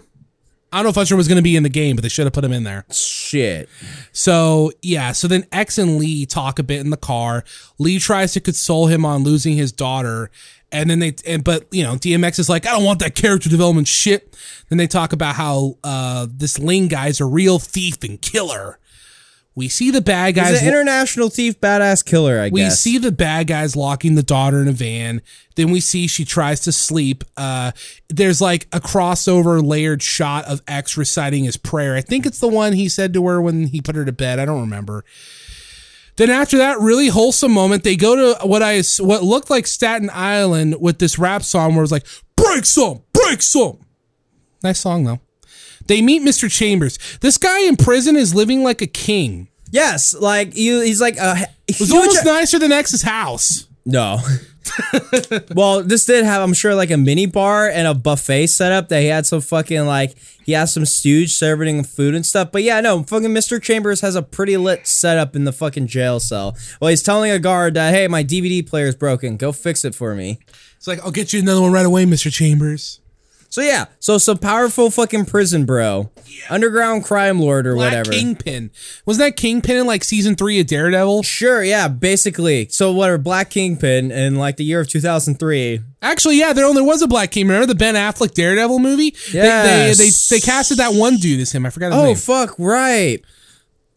I can't remember his name, but uh, It's not Ving Rhames. no, not Ving Rhames. What's It the other dude that passed away though? Yeah, he did pass. It was Michael, I think. I don't remember, but you know who I mean. Yes. So this guy and X have beef because I think the way it worked was X took his girl, which I found out like 10 minutes later is supposed to be Gabrielle Union because they mentioned their names, her name, and they never mentioned Gabrielle Union's character's name on screen before until a little later and you know put it to her face. So yeah, he stole Gabrielle Union, who used to prostitute for Chambers, I think, and he's real salty about it. So X is trying to ask him where the stones are, and then things get kind of racist because uh, Jump tries to speak to Lee in an Asian dialect, which turns out to be Korean, and he's like, "What? That guy don't speak?" And then Lee goes, "I don't speak Korean." I don't speak Korean. That was funny. Then Jump just kind of roasts Korean men for a bit, and then X is like, "Look, man, they took my daughter," and Jump is like, Jump literally says, "Make another one." And then yeah, they were about to fight and shit, but like, oh well, they just bounce out. Not before Lee kicks uh, jump stooge in the face. Yeah. Then X decides, you know what, let's split up. He has a gut feeling that the Stones are at Jump's club, and then he sends Lee to uh, interrogate Tom Arnold. Like hang with Tom Arnold, see if they get more information on where the stones are at. There's some comedy where Ling's goons try to like shut up Vanessa, but she like kicks him in the dick and steals the van key, but then she crashes the van because she's yeah, like so 10. basically her plan fails and she's She dead- tried. Yeah, and then she gets tied up in duct tape and stuff. Then Gabrielle, this you- is a pretty cozy looking fucking van. That- yeah, it was a nice van. Yeah, nice fucking camper van setup, bruh. That looks almost as nice as your van. Yeah. This Gabrielle Union is at a club and runs into an old friend. I forgot his name. But he's basically the club manager, owner, bro, or something. Or it's He- Chambers Clubs, but he's the manager, whatever. That actor got convicted for murder. Nice. I don't know why I said that. I I was on the Wikipedia page and I was like, oh, this guy's got a good look. I wonder if he did any other movies. And it says, oh, years active uh, till 2014. He's still alive. What happened? And I was like, it was incarcerated for the murder of his wife. oh. Damn. Okay, then So continue this, on. I made the rest of this movie a little awkward to watch after I googled that. Oh, well, it's gonna make it a little awkward a little later, whatever. Basically, he, So- like one moment he slaps uh, like Gabriella. So she like tries to seduce him and saying like, Anthony, don't treat me, don't treat me good no more. Only cares about the kid. I just need to see an old friend. And yeah, she's trying. She's pretending she wants to get a job. yeah, pretending wants to get his job and try to seduce this dude. So then the crazy white guy, which I wrote here, I, this is when I finally learned his name's Archie. Him and Lee go to an underground It's fighting. Tom Arnold. Why can't you just say Tom Arnold? Tom Arnold and Look Jet. at that fucking Tom Arnold looking face. Because saying Tom Arnold and Jet Li in the same sentence is really fucking surreal. this movie is a lot of surrealisms going. Deal with it. So they go to an underground fighting ring or whatever, and Archie makes two racist comments because he was like, because Jet Li was like, "How will you recognize him?" And he's like, "I'll remember his pinky ring," and he said, "You know, a lot of those guys, uh, you know, those guys, um, the black guys that attacked me, said they they all they all kind of look alike. You guys too." Referring to you know Jet Li being and I just Asian. rolled my eyes. I'm like, how did Tom Arnold get away with this? Cause I guarantee you, No one watched this movie. well, he didn't write the dialogue. 2003 is a different environment. Fuck, bro. Oh man, so this feels like Spike Lee. Please tell me your SJW freaking coworkers would cringe at this hard. Oh yeah, they'd hate it. God, Well, they'd at least hate him. God, fucking Tom Arnold's character. They would appreciate Jet Li kicking ass, and let's be honest, DMX is a very attractive man. DMX is a cool dude. Now I know you have like the one lady that has fucking like um I don't know how to say this appropriately. No, she's very she she is attracted to black men. Yeah, I not don't even that, that- It's dark men specifically. I've heard her talk about it. Yes. Freaking you you have that one coworker. Yeah. So I'm sure maybe DMX would have swooned her. Oh, of course. And then maybe just like she would even got hot and bothered with him just like just his yell rapping. What? So My panties are off. Take me now. So Archie and Jet, ah, fuck, Tom Arnold and Jet Li go there, makes the comment. Then they're trying to, uh, cause they're trying to catch a guy that threatened him. So then we get to the underground fighting cage place, and holy fuck, there's Chuck Liddell Not just Chuck Liddell. It's Chuck Liddell and Tito Ortiz. and Tito. Or I was like, fuck, dude. oh, how perfect, you know? Oh, those two are such a meme to me, especially after that shit a couple years ago. yes. I was about. It has to be a couple years ago because yeah, Wasn't I- it 2018, 2019? Yes, it has to be because it's like this is pre-pandemic, and it was like, why are they fighting? And then you just see Chuck Liddell's like, he could barely walk. Why is he fighting? I loved fucking hearing Dave Meltzer rant about that because you know, Pete because when he heard someone talk about how this was like a must see like anticipated requested match and Dave Meltzer just sounded so pissed. He was like, "Are you fucking ribbing me?" Are you fucking ribbing me? Who the fuck wants to see Tito Ortiz and then these old dudes It was fight? 2018 or 19. These dudes- Who wanted to see this? They are 10 years removed from the prime when they were actually fighting. Like in this movie. Holy shit, yeah. Oh my god. So then Gabrielle Union gets in the, this officer's guy's office, and then she, you know, and then she takes off her jacket. She's in a sexy getup, you know, skirt with the slit in the side and shit, and a night in a sh- uh, tight shirt. Whatever, she starts doing like seduction and strip teases, but then we Yes. also got friggin' Anthony Anderson. Not Marc Anthony, Anthony Anderson. DMX and Homie are hopping across the roof to they're- break into the place. Yeah, they're doing parkour, and Anthony Anderson rolls up as this was some of the fu- this was some of the funniest shit in the movie because he's pretending to be a fucking pest control guy.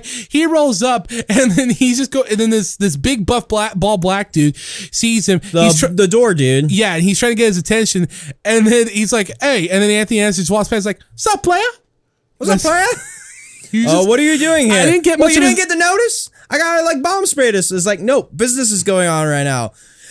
Are you serious? No one got you to tell you about the damn notice? Ah, it's always like this. Yeah, you know, I didn't get any exact dialogue, but this was like actually really. Anthony Anderson was the funny. I mean, this wasn't a comedy, but his, all his scenes were pretty funny. Uh, this movie tried to be many things. It did. It even gets kind of the. It even gets kind of like not political, but it gets kind of like military thriller at the end for five minutes. Yes. So For some reason, this movie has many things. So I was laughing at this scene. He convinces the guards to let the guard to let him in the office so he can set off some bug bombs. Back with what looks like the inspiration for that one scene in Heavy Rain, Gabrielle Union dances, takes her top off, dances some more, like for real. This shit goes on for a while. Yeah, it's a hot Gabrielle seduction. Takes the skirt off, uh, takes the bra she off, does, uh, yeah. but doesn't show her breasts. I was offended. You were offended. No, not really. I mean, that's they. they Sorry, they- you can't be like Halsey showing her boobs on her new album cover. Oh yeah, that's right. Yeah, yeah, I saw that like through the fucking social media. It was like, wait, is Hey, that a fucking boob in all like on my like friggin' like Hey man, right now? hey man, free the titty. I'm a feminist. Whatever, cool. So yes, homie. Uh, oh wait, so yeah, that happens, and then Anthony Anderson gets in the office. He's like, "Damn, you guys got a jacuzzi?" And he says some funny shit like, There's a ball here, damn. It's like- you it's must like- be getting mad bitches with the ball. "It's like, yeah, baby, yeah, ride the ball, baby." yeah, he's like, yeah, baby, ride a ball. But it's like he's just imagining just I kind of want to watch getting, this movie again, but I just want to fast forward to all the Anthony Anderson scenes. Like the gay one was kind of cringy, but that's just because of modern sensibilities. I'm sure if I saw that scene 10 years ago, I would have laughed more. Like it was still pretty funny. But yes, so that happens and the dance is still going on, whatever. He likes basically Anthony Anderson sets off the bug bombs to like get it all like smoked out so that DMX and the geek can friggin' Rappel through the roof. yeah, they like swing down and just repel through the fucking like when like the freaking sliding glass door. I was like, shit. is this Indiana Jones now? What the fuck? or the Matrix shit, dude. They're just fucking going in and then they just start tearing apart the place. There's a great line where X's homie says, "Man, you crazy," and and then X looks at him very seriously and goes, "I'm a father." Okay then. and they just start tearing apart the place and stuff, trying to find the stones. Yes. Well, he like whips out a friggin' like um, metal detector and friggin' tries to find like a safe and something. So at one moment they whip out a fucking 50 caliber friggin' sniper rifle to blast open the safe. But makes a loud enough noise because like Gabriella, I can't remember. I can't. What's her name? The main lady. Oh, like her character's name? Or her actor's actress's name. Actress Uh, name. Gabrielle. Gabrielle Union. So Gabrielle Union's about to suck this dude's penis. Her last name's Union. Yeah, so she's about to suck the dude's penis, but they hear the 50 cal shot go off. Then he friggin' like bitch slaps her across the face where she's just dead now. Yeah. Metaphorically, metaphorically. No. Holy shit. Like, I apologize. Insensitive fucking joke. It was by accident. I know. Like, you don't understand. Like, I'm just gonna say spoiler alert because there's a point. Like, well, next scene is like everyone's like all the fucking like staff in that club goes up and friggin' DMX is just hunting for the stones. He tells his geek friend to leave. And basically, friggin' all like everyone pops in, like DMX fights off all like the guards and stuff, but then the club owner just comes up and just gives a back friggin' a friggin' back bitch slap, where, which it fucking takes him down. Yeah. like this is a mi- like this dude, this club owner had a mighty bitch slap. He took like he took two people out with like one slap. and one of them was DMX. Yes. Sorry, listeners, quick cut off, but yeah, back to fucking DMX getting fucking murked by like one bitch slap. I don't know what's up with this guy, but he had a friggin' mighty bitch slap. And then we get treated to a, to a really unusual sight, like really odd. And uh, we see DMX getting arrested. Ain't that some shit? Man, dude, it seems like, dude, ah, have you ever seen DMX get arrested? But yeah, no, DMX You know gets what I arrested. appreciate about DMX's fighting style? Like, you know, comparing it to Just Jet Li. brawler. Yeah, he fights realistically. He throws wide punches, kicks the dick. Very modern, very real. I don't feel my intelligence insulted. Yeah, well, little Jet Li's fucking wushu master. And then he tries to lockpick his cuss while Jeff Lee, Jeff Jet Li is forced to fight. And then I wrote here, holy shit, it's Daniel Cormier. No, it's not. Wasn't that Dan? No, it's Randy Couture. Randy Couture. Fuck. Daniel Cormier is black for starters. This was a white man. I read the Wikipedia page wrong. They have similar names. I don't know if DC was even in this fucking movie, but you know who was in this fucking movie? That fucking asshole Jon Jones. And every time Jet Li whipped his ass, it was great. It's like, man, if only this could happen in real life. This fucking coked out steroid freaking jackass. You know what's funny is Jet Li said in an interview one time he was like, you know, just he was basically like, yeah, even though I'm like the super accomplished martial artist, I don't have any MMA trained. So he was like, any one of those guys, uh, those MMA guys from Cradle to the Grave could have whooped my ass. Yeah, I think that's just him being humble. I think could have kicked a couple Like you literally, asses. it's like you got fucking already like pretty like established legends of Chuck Liddell and freaking Tito Ortiz and Randy Couture and upcoming fucking legend of freaking Jon Jones. Well, fuck Jon Jones. I think he could have kicked a couple of their asses. Yeah, I don't know any. I didn't recognize anyone else. I was like, I don't know. Is that Frank Shamrock? Nah. Was Frank Shamrock in the UFC? I don't fucking know. But yeah, so we'll talk about a dream match, Randy Couture, except they don't actually fight, which is lame. It's mostly him just dodging, and then there's a moment where friggin' like they like they were able to like friggin' like find the dude that friggin' Tom Arnold's trying to hunt down. And he's like, all right, I quit. I'm done with the fight. But then the fucking midget announcer comes in. Yeah, there was a midget announcer. Ha ha lol. And he's just sitting there. It's like, no, you fucking fight. And he's, He's like, kind of a famous like little person actor too, Martin Klebba. He's been in a shitload of movies. Actually, do you remember that small pirate from Pirates of the Caribbean? He was in like all of them. That's him. oh, d- word. Yeah, he's been in a lot of movies. There's a lot of people in this fucking movie. yeah. This movie had some money. Something. But yeah, no, he just starts. Then he starts trying to have a kung fu fight with Jet Li. Yeah, he's throwing punches and kicks, and Jet Li's carrying with his kicks. I'm like, Jet Li, what are you fucking doing? Why, why are you going toe to toe with famed little person actor Martin Klebba? and then all the UFC fighters start coming in, and then he starts using this freaking little man to fight him off. Not Chuck Liddell, though, of course. He doesn't kick his ass. He kicks Chuck- everyone Well. Chuck Liddell's ass got whipped by Tito Ortiz in the movie. How pissed do you think he was that that happened in the movie? I don't fucking know. So technically, the score is two to two. Whatever. Chuck Liddell got money to go fucking feed his coke habit. I heard it was pretty bad. Yes. Man, I'll never fuck Chuck Liddell. My mom met him once, and then she and then he and then he snubbed her when she asked for a picture because she's because he said like he kind of thought about it. and was like, uh, nah, and then just walked away. And I, he gave her like a handshake or whatever. And I'm like, fuck you, Chuck Liddell. But yeah, so uh So then X breaks free of his cuffs. Well, and here's then- the thing. We get the freaking X gonna give it to you song start playing, so you know shit's about to get real. Yeah, yeah, yeah, yeah. He starts whooping cop ass while his own song plays. I can't tell if this is stupid or awesome. Pretty sure it's awesome. Yeah, because then he jacks a quad because, of course, DMX jacks a quad because nothing more says New York than Timbs and quads. I told you this was New York. No, DMX is New York. Yes, dude. I tell you what, this is the best sequence in the movie because you get an awesome, you get this. Fu- Cause there's this funny part where because the cops go after X on this quad, but then there's this group of white dudes there, and the guy's like, he jacked my quad. He jacked my quad. So then And he so hops on his motorcycle and it like this friggin' like I don't know some friggin' uh, motocross bro friggin' like gets his quad jacked. So he hops on his motorcycle to chase down DMX. And he kept with him better than the cops. Yes, but then at one moment, because like friggin' Jet Li's fighting off all these like friggin' UFC fighters, eventually squares off with well, I've already said Tito Ortiz, but not in the sense of Huntington Huntington Beach bad boy Tito Ortiz. Ain't that some shit? Yes, where he's actually like being tough and like Jet Li's punches aren't working against his solid Huntington Beach tan abs.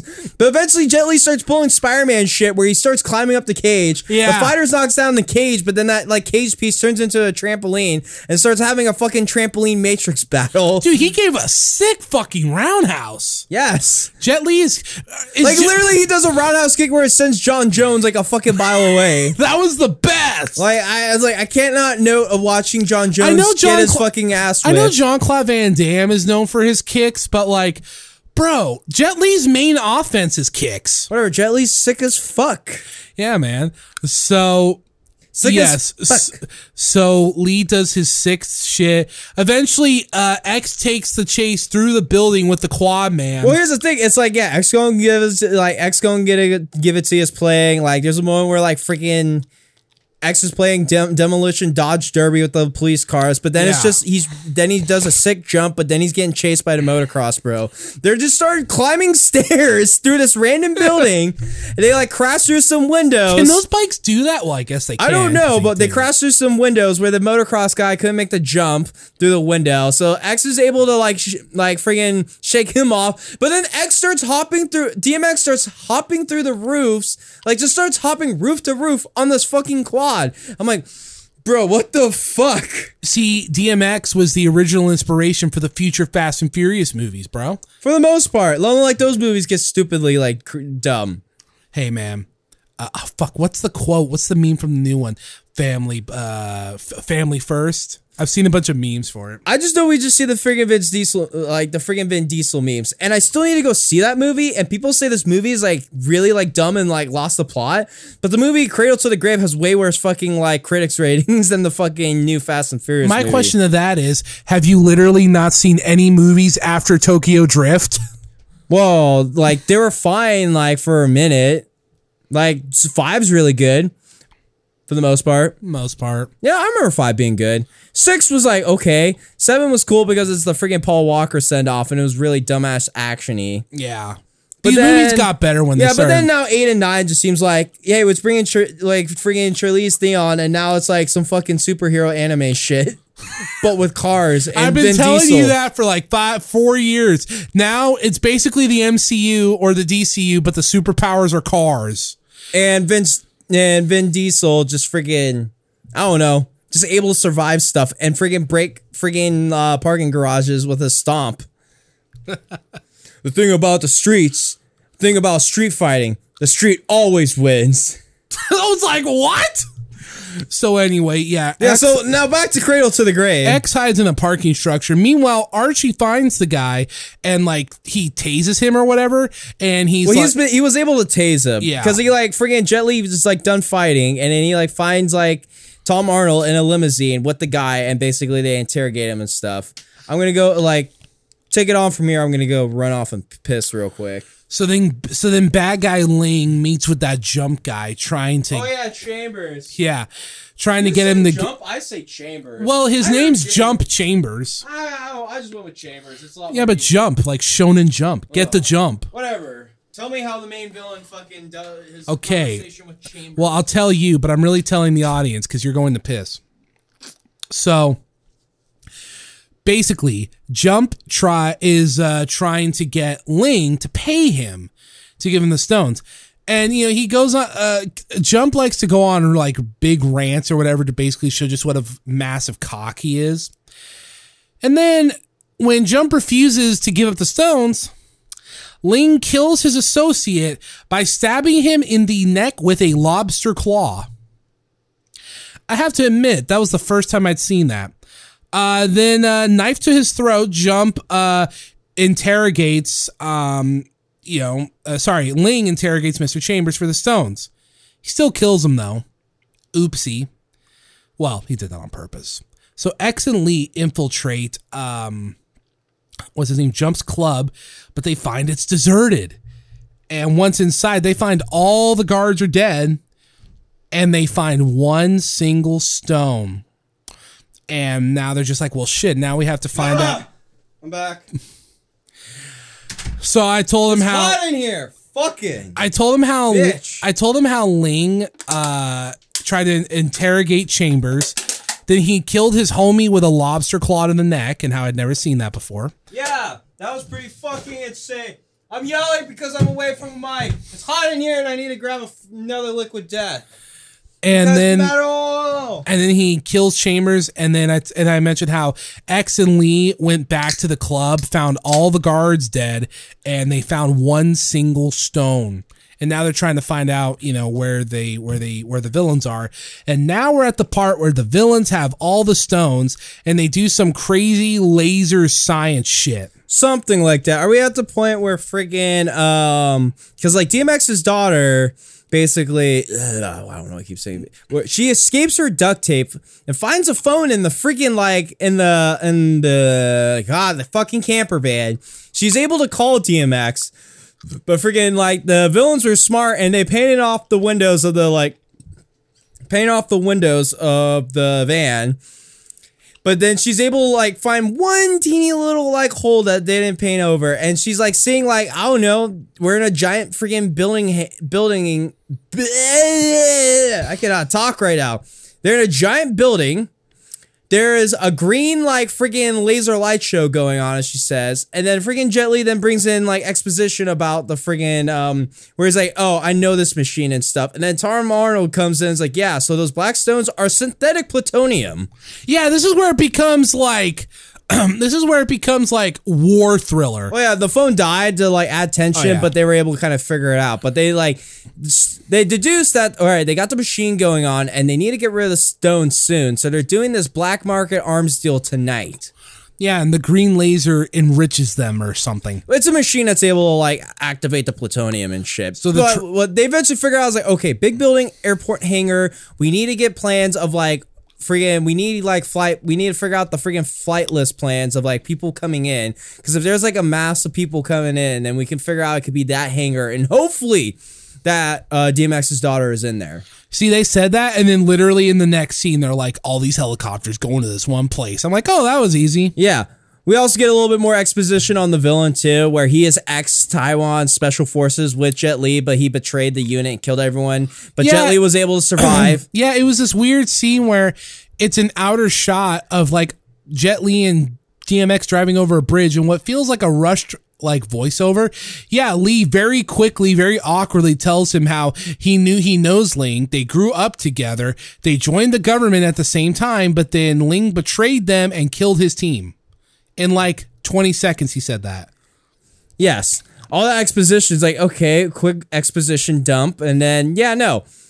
Which I think, yeah, after the exposition, Then the machine's some going science off. shit happens. Science shit because the dude that's running machine explains that the stone uh, like explains that the power of the stones they're like synthetic like they're able to break one stone and a little chunk of it he's basically testing the friggin' um the volatility of like just a little like broken off piece of the stone he keeps just like explaining like all right this is a certain bomb level can blow up a friggin' like building can blow up a block one Hiroshima two, Two Hiroshimas Hiroshima. and then new world order And then he's like, all right, so the starting bit, and then like they stopped the machine, and the lady, and then like the yeah, there's also a villain lady. oh yeah, Yeah, we forgot to mention that, but she hasn't really done much. And then she starts saying, all right, starting bid per stone is two hundred thousand dollars, bruh. You can get fucking New World Order with one stone. Why is the starting bid two hundred thousand dollars? yeah, it should have been like two million. Fuck, even two hundred million. Yeah. New World, World Order. Order. But no, we gotta start. Well, they had to be fair to the Black Arms. Yeah, but then the fucking no- it's just nonsense bidding where it's like, all right, five stones for this, five stones for this price, five this stones price. for two million, uh, six million for three stones. and then she like just cuts it off at one moment. It's like, the prices keep going up. Why you keep cutting off the fucking? Yeah, she's like soul. So there's like 30 stones are left. It's just uh, do, do, do. look ten for this price, and it's like these fucking like arms like dealers are just like all up in her fucking business. yeah. The setup to the finale was kind of rushed. Oh yeah. Oh, oh. So then But this whatever. shit- Then fucking Tom Arnold and friggin' Anthony Anderson bust through with a fucking tank. Well, they they eventually showed up and like the geek has a sniper rifle and he's able to scope out the building. He's like, okay, Yes, and then Tom Arnold and Anthony Anderson bust through with a tank and hold everybody up. yes. But then the dude that was running the fucking plutonium machine or whatever hops on a turret and starts blasting at the tank.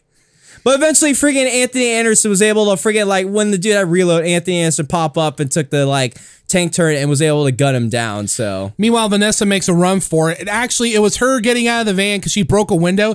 It distracted Anthony Anderson long enough for the guy to get to the Gatling gun. yes, So there's a one- lot going on So here. one of the guards give chase. This guard is the same one. He's kind of antagonized Vanessa through all the the movies. He's a bald guy. Yeah. So he gives chase. He gives chase, the freaking antagonist for Vanessa, or like the Vanessa and bald dude, bald thug rivalry.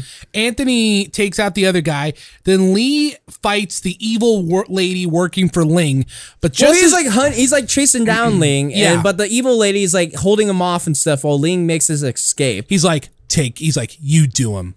Which I thought was a weird way to phrase that. But yes, they fight for a bit. And then just as she's about to shoot him, Gabrielle Union comes out of nowhere and she's going to fight her now, I guess. Cat fight, lady fight, bruh, Oh, shit. I can't do the Lawler. Puppies. Puppies. And then yeah, so uh, and then Ling Ling jacks a helicopter, but Archie and Tony shoot it down. It was funny because they were trying. Well, they were the thing. trying It to was sh- like he jacks a hel- no, like because there's a couple helicopters. He like there's like the friggin' arms dealer that's in the wheelchair. He fucking kicks him over, hops in the helicopter, holds the pilot at gunpoint to tell him to take off. The pilot's like, whatever, I don't want to die. So they're like, start taking off. Jet Li hops onto the friggin' clings onto the wheel, tries to pull himself up. Like it, like it causes the helicopter to lose balance. But eventually, it's like Ling realizes, hey, yo, retract the landing gear. Friggin' knocks off Jet Li. But then yeah, Tom Arnold and Anthony Anderson, after bickering, going like, hey, friggin' load the friggin' like, hey, load the friggin' cannon. It's like, how do I do that? It's like take the giant bullet thing and put it in the hole. and end, it's like shoot this motherfucker. And then like they're able to shoot down a moving helicopter with a tank. I'm like, fuck, damn, like, good shot. you? I, I wow. So these are just the tail end because Yeah. then the helicopter goes in the mad spin and friggin' hit, hit, run runs into the building, knocks over a helicopter, And then- causing a huge gasoline leak and a ring of fire to set This was the most Jet Li shit in this whole movie. So Jet Li and Ling are gonna fight each other in a ring of fire, and then somehow, some way, water pours on them. so yeah, it's a rainy ring of fire. a raining ring of fire. I swear to God, you know what's fucking hilarious? Because I think Jet Li's movie prior to this was Romeo Must Die. Yeah, Jet Li did like a two movie yeah, that's right. Which him had DMX in it, for a second. Yeah, and the same director actually. and fucking Anthony Anderson. yeah, yeah, yeah. these were some homies. Yeah, for some reason there was like a two movie run of like Jet Li doing like movies, hanging out with black people, and friggin' like ends up, and then it en- and the final fight ends into a fucking ring of fire. Same shit. Yeah, but this one had rain, so there's that's the difference. True. This, this, this is like when I, I don't think he did this fight, but this is like in the first Expendables when that one guy fought Steve Austin in the Ring of Fire. Yes. So yes, so the final fights are Lee versus Ling. DMX is giving chase to the ball guy fighting Vanessa. They're kind of tag teaming him, and then Gabrielle Gabrielle Union is fighting the lady. So the fights are pretty good. Lee and Ling They're Ling like intercutting. They're intercutting with each other. intercutting. yeah, I don't know. Ling, I was like intercutting. Ling and Lee. I'm not good at speaking the English language sometimes, but I'm also cringe at like freaking people who can't speak English try to speak other languages. I know the irony. So Ling and Lee have a pretty good technical marvel with sick kicks. X is having a good brawl, and Gabrielle Union. Um, and they having like some weird kung fu fight thing. They tried. I just remember she friggin' like cut punts her for like a second and launches her in the air. Yeah, and then their fight ends when they end up tangled up with the Uzi and she's able to shoot the chick with the Uzi.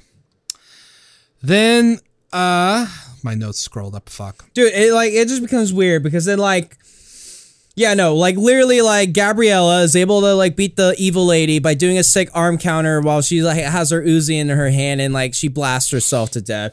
that freaking DMX is able to beat off the bald thug by taking the freaking like freaking uh, wheel chucks and use them like nunchucks and basically smack him across the head and freaking yeah they were able to like beat him. Oh, that was great because he hits him. So this is this was actually the sequence of events.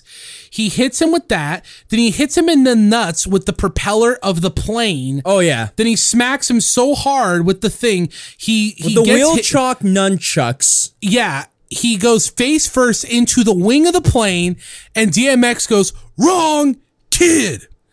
Definitely the wrong father. Is great. And then the end of Jet Li's fight's pretty fucked up because he makes Ling like swallow the towel. Like they're fighting, so like there's something we missed because there's like a little little capsule with like the friggin' like piece of that black stone they were using for the demonstration and stuff. Where I guess for whatever reason, so there's a point where like Jet Li's able to take that little capsule, shove it down the dude's throat, friggin' cover his mouth, and then friggin' chops his fucking throat, activating the capsule where he just then like the Ling's body just disintegrates from freaking radiation like poison. yeah, he melts from the inside Radiation out. Yeah, That was fucking brutal. yeah, pretty gnarly ending. Like the movie actually wasn't that violent. Like there was a lot of bad words, but if you really look, there wasn't like a lot of gore, or fucked up violence. Even even Kristoff's death. end. Yeah, I was like, holy fuck. Hey, wait a minute. I just thought of something. Yes. Why the fuck is this movie called Cradle to the Grave? I don't know. I really don't know. That had nothing to do. There was No. nothing connecting that title to this. no, this movie was a very weird movie. Why was it called Cradle Number Two: The Grave? There Why were no cradles. Do I need to do I need to pull up the Wikipedia for research? No, there is nothing. I looked. It's just just out of nowhere. This movie just randomly existed one Yeah, day from the nowhere. ether. Yeah, out of nowhere. But then yeah, and then the movie ends. Uh, X hugs his daughter. Uh, they X part ways with Lee, and the movie ends with everyone walking away. Tom Arnold gets some last cringy stuff where he's like, "Hey man, we make a really good team." Yeah, like literally, yeah. Tom Arnold's just saying cringy shit. I wrote down "shoot me." Seriously, every time Tom Arnold speaks, I was like, "Why, Ahad? He's so horrible." Fuck. and then literally the movie ends. Ah! And then literally the movie ends with X saying he needs to get his shit together and I guess I'm going to be spending some time in jail. Yes, and can't they make basically this up. and a long credit shot of them walking, and then basically talk to the police, and then just a fucking Mad Lib dialogue of Tom Arnold and Anthony Anderson hanging out on the bench talking about the scene about this like what they just went through, possibly like doing a pitch for like a movie called Sidekicks and stuff. I'm just like, they're just mad libbing, Yeah. and then the movie ends. So. Was this a good movie? No, it's a, like it's total fucking um, brain junk food, but it's a fun movie. But it's like in the best way though. It's brain Yes. rot. it's just brain junk food, but it's a fun movie, and I enjoyed it. I enjoyed it a lot. Yeah, no, this was like a movie I watched on repeat as a kid. I don't know. What? Yeah, yeah, dude. You had access as a little boy to Cradle to the Grave? Yeah, yeah, yeah. No. Here's the thing. This is like explaining how friggin' uh like hella like like a young lad, not like like parents that have too much money, but we are creative. We had a VHS player, and at one moment, then had a DVD player, which then we were able to take blank DVDs and we recorded this movie onto a blank DVD. So I was able to watch this movie on repeat as a young child. I did not know that. Yeah, I know, and it was weird watching it as an adult again because I realized, oh god, this fucking Tom Arnold's hella cringy. but then like Anthony Anderson's like maybe because it's like maybe around the time I remember him being really annoying and oversaturated because he was all over the fucking place. I don't think they really said But it here's like the thing, he was a gem in this movie. He was a gem. Oh, yeah. I love his Mad Libs, just constant punishing like funny. s- Shoot this motherfucker! Yeah, seriously, he, he was a cartoon character. Anthony He's Anderson always a cartoon hilarious. character. I can't believe he got cast in like Law and Order for like five years. Holy fuck, dude, that's right. He was like the star for the last like few oh seasons. Oh seasons. my god, dude! Holy shit! Yeah, man. That, that's why I knew I was like, dude, he was fucking everywhere. I was like, dude, he was on Law and Order. Fucking right, he was. Holy shit! Anthony Anderson was fucking everywhere during that time period. Yeah, man. I, w- I was looking up to see like how long his tenure was. Let me let me see here. Okay, what of recent? That's what I'm more curious about. Let me look within Did the he last step away? Well, uh, he had this one show that was on. Let me see if it's still on, but it's called. Um, it was called Blackish. Fuck, I remember that show. Uh huh. Oh yeah. Oh, it's still on. It debuted in 2014. It's still on. He was in that, uh, which is still going strong. He does a couple things now and then. Goes on some shows. Um, does some things on some episodes. Does a lot of reality stuff. I see here. Uh, Blackish is like one of his only. so is Blackish still going? Yeah, that's what it says. And as far as for movies, eh, he hasn't made a movie since 2019, but you could probably blame that on pandemic. Well, Yeah, what, he what was- was his last movie? 2019 called Beats, an American coming of age drama directed by Chris Robinson. The film stars so and so and follows a reclusive teenage prodigy. What the fuck is this movie called Grudge Match? Wait, he was in the fucking like Robert De Niro Stallone movie? What? Yeah, yeah, it's like a bunch of old fucks with like Robert De Niro. It was like a movie about old fucks. This was the these were the movies I saw him in. I remember him probably first and foremost from Scary Movie 3 and 4 with Kevin Hart. yes. Yeah, yeah, yeah. You want to talk about surreal? Imagine fucking me going back to watch Scary Movie 3. Homeboy was it Scream Four. What the fuck? Oh my god, he That's was a, right, he was a cop. He was a fucking Transformers. Yeah, yeah. He's the one on that meme. You Bro, ever, he was fucking everywhere. you I know, don't know, you know how. that you know that meme of Harold the FBI. Kumar go to White Castle. Bro, he kept showing yeah, up in yeah. these fucking he, he was the guy that worked at White Castle, I think. Yeah, but yeah, the Transformers movie. Kangaroo Jack. That's what put him on the map. Bruh. Do you remember? You know that meme of the FBI breaking into the house? Exit wounds. Wait, what the fuck was exit wounds? You know, you know that meme of the FBI? what the fuck? There was a Steven Seagal DMX movie. when? It's called Exit Wounds. I'm like, I remember this title. I'm like, why the fuck is it has Steven Seagal and DMX? And Michael Jai White is in the movie too. What the fuck? Fuck. What is going on here? But yeah, man. what did we just stumble But no, upon? seriously, you know that. You know that. You Bro, know. But no, seriously, James. You know that. I'm having a fucking dude. I need. I'm getting lightheaded. You know that meme of the FBI breaking into the people's house and Anthony Anderson screams? That's from Transformers. Bruh. But yeah, I'm just trying to see his Law and Order thing here. Bruh. Okay, no, he was only on for two years, but that was 50 episodes. Dude, there's so much shit here. Okay. He's done so many things. Because obviously there was the barbershop movie. All right, what the fuck if you was- look if you look at him, except for a couple times, he usually averages three movies a year. Dude, he is a fucking workhorse. I told you, man, that dude's been on the grind since the late '90s and never stopped. Dude, for reals. He was in NYPD Blue? You you you've seen Scream Four, Oh, right? no, he was You've only in an episode. You've seen Scream Four, right? He's the cop that gets knifed right in the center of the forehead through Ghost by All about- Ghostface. Dude, he had a fucking show called All About the Andersons. Yo, he was in the fucking The Shield.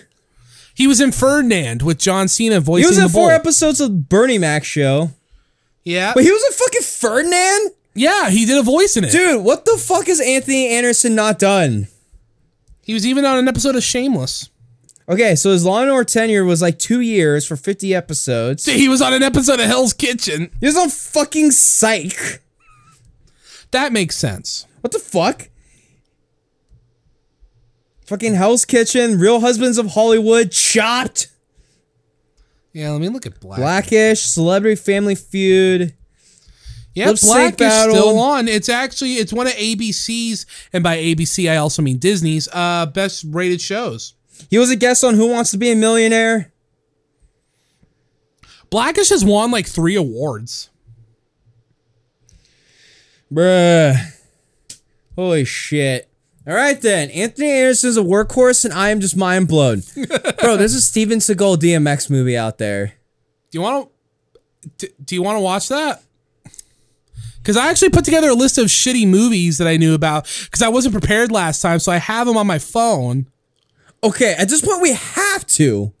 We have to. This is DMX and Steven, DMX Steven Seagal. Yes, exit wounds. We have to. It's like I was like, okay, we can't deny anymore. We gotta go on Brett Michaels. But after this discovery, I don't think I've actually watched this movie. I haven't. e- I didn't even know it existed. Yeah, but at this point, it's like, what is this combo? Steven Seagal is like a piece of shit. it's like, and then DMX is like, okay, we have to watch this movie now. We can't not not. Okay, everybody, there you go. Next week, exit wounds. Yes, and then we'll whatever the fucking thing we got from Lowell, the friggin' book of a hundred, Yeah, a thousand and one like greatest albums we need to check out before we die. Yeah. uh, Tiger Milk. Tiger Milk. I've listened to most of the album already. I have not. How is it? Do you want to hear the root of about mm, eighty percent of all indie rock that we hear today? No. Oh no. No, it's actually really good. Okay. I I, hope I so. like it. Like I'll admit, there there's a couple parts where it's like, eh, you know, but a little on the boring side. But no, I like it. I like it. You know, I'm curious to check it out. What was it fucking called? Like the artist called? Uh, shit, I just had it here. I actually forgot that. Uh, I actually started listening to it because I thought this was this week, but I forgot you were gonna have me watch Corpse. Watch, listen to Corpse Story called Tiger Milk, and the band is I have a feeling if I just type in Tiger Milk, I'm just gonna find here. We go, it. Belle and Sebastian. Bella and Sebastian. The group is Belle and why- Sebastian, but there's like eight band members. I don't know why I typed in fucking. Here we go. Tiger Milk. Album by Belle and Sebastian, 1996. 41 minutes. Okay, 41 minutes, 10 songs. That sounds like that's pretty much a breeze. whatever. Should be fucking chilling. All right, let's wrap this shit up. Yeah. Fucking, this was the Doctor That Danger radio show with your host, James and Edward. Have a good one. Adios. What? I knew this was going to be a good episode.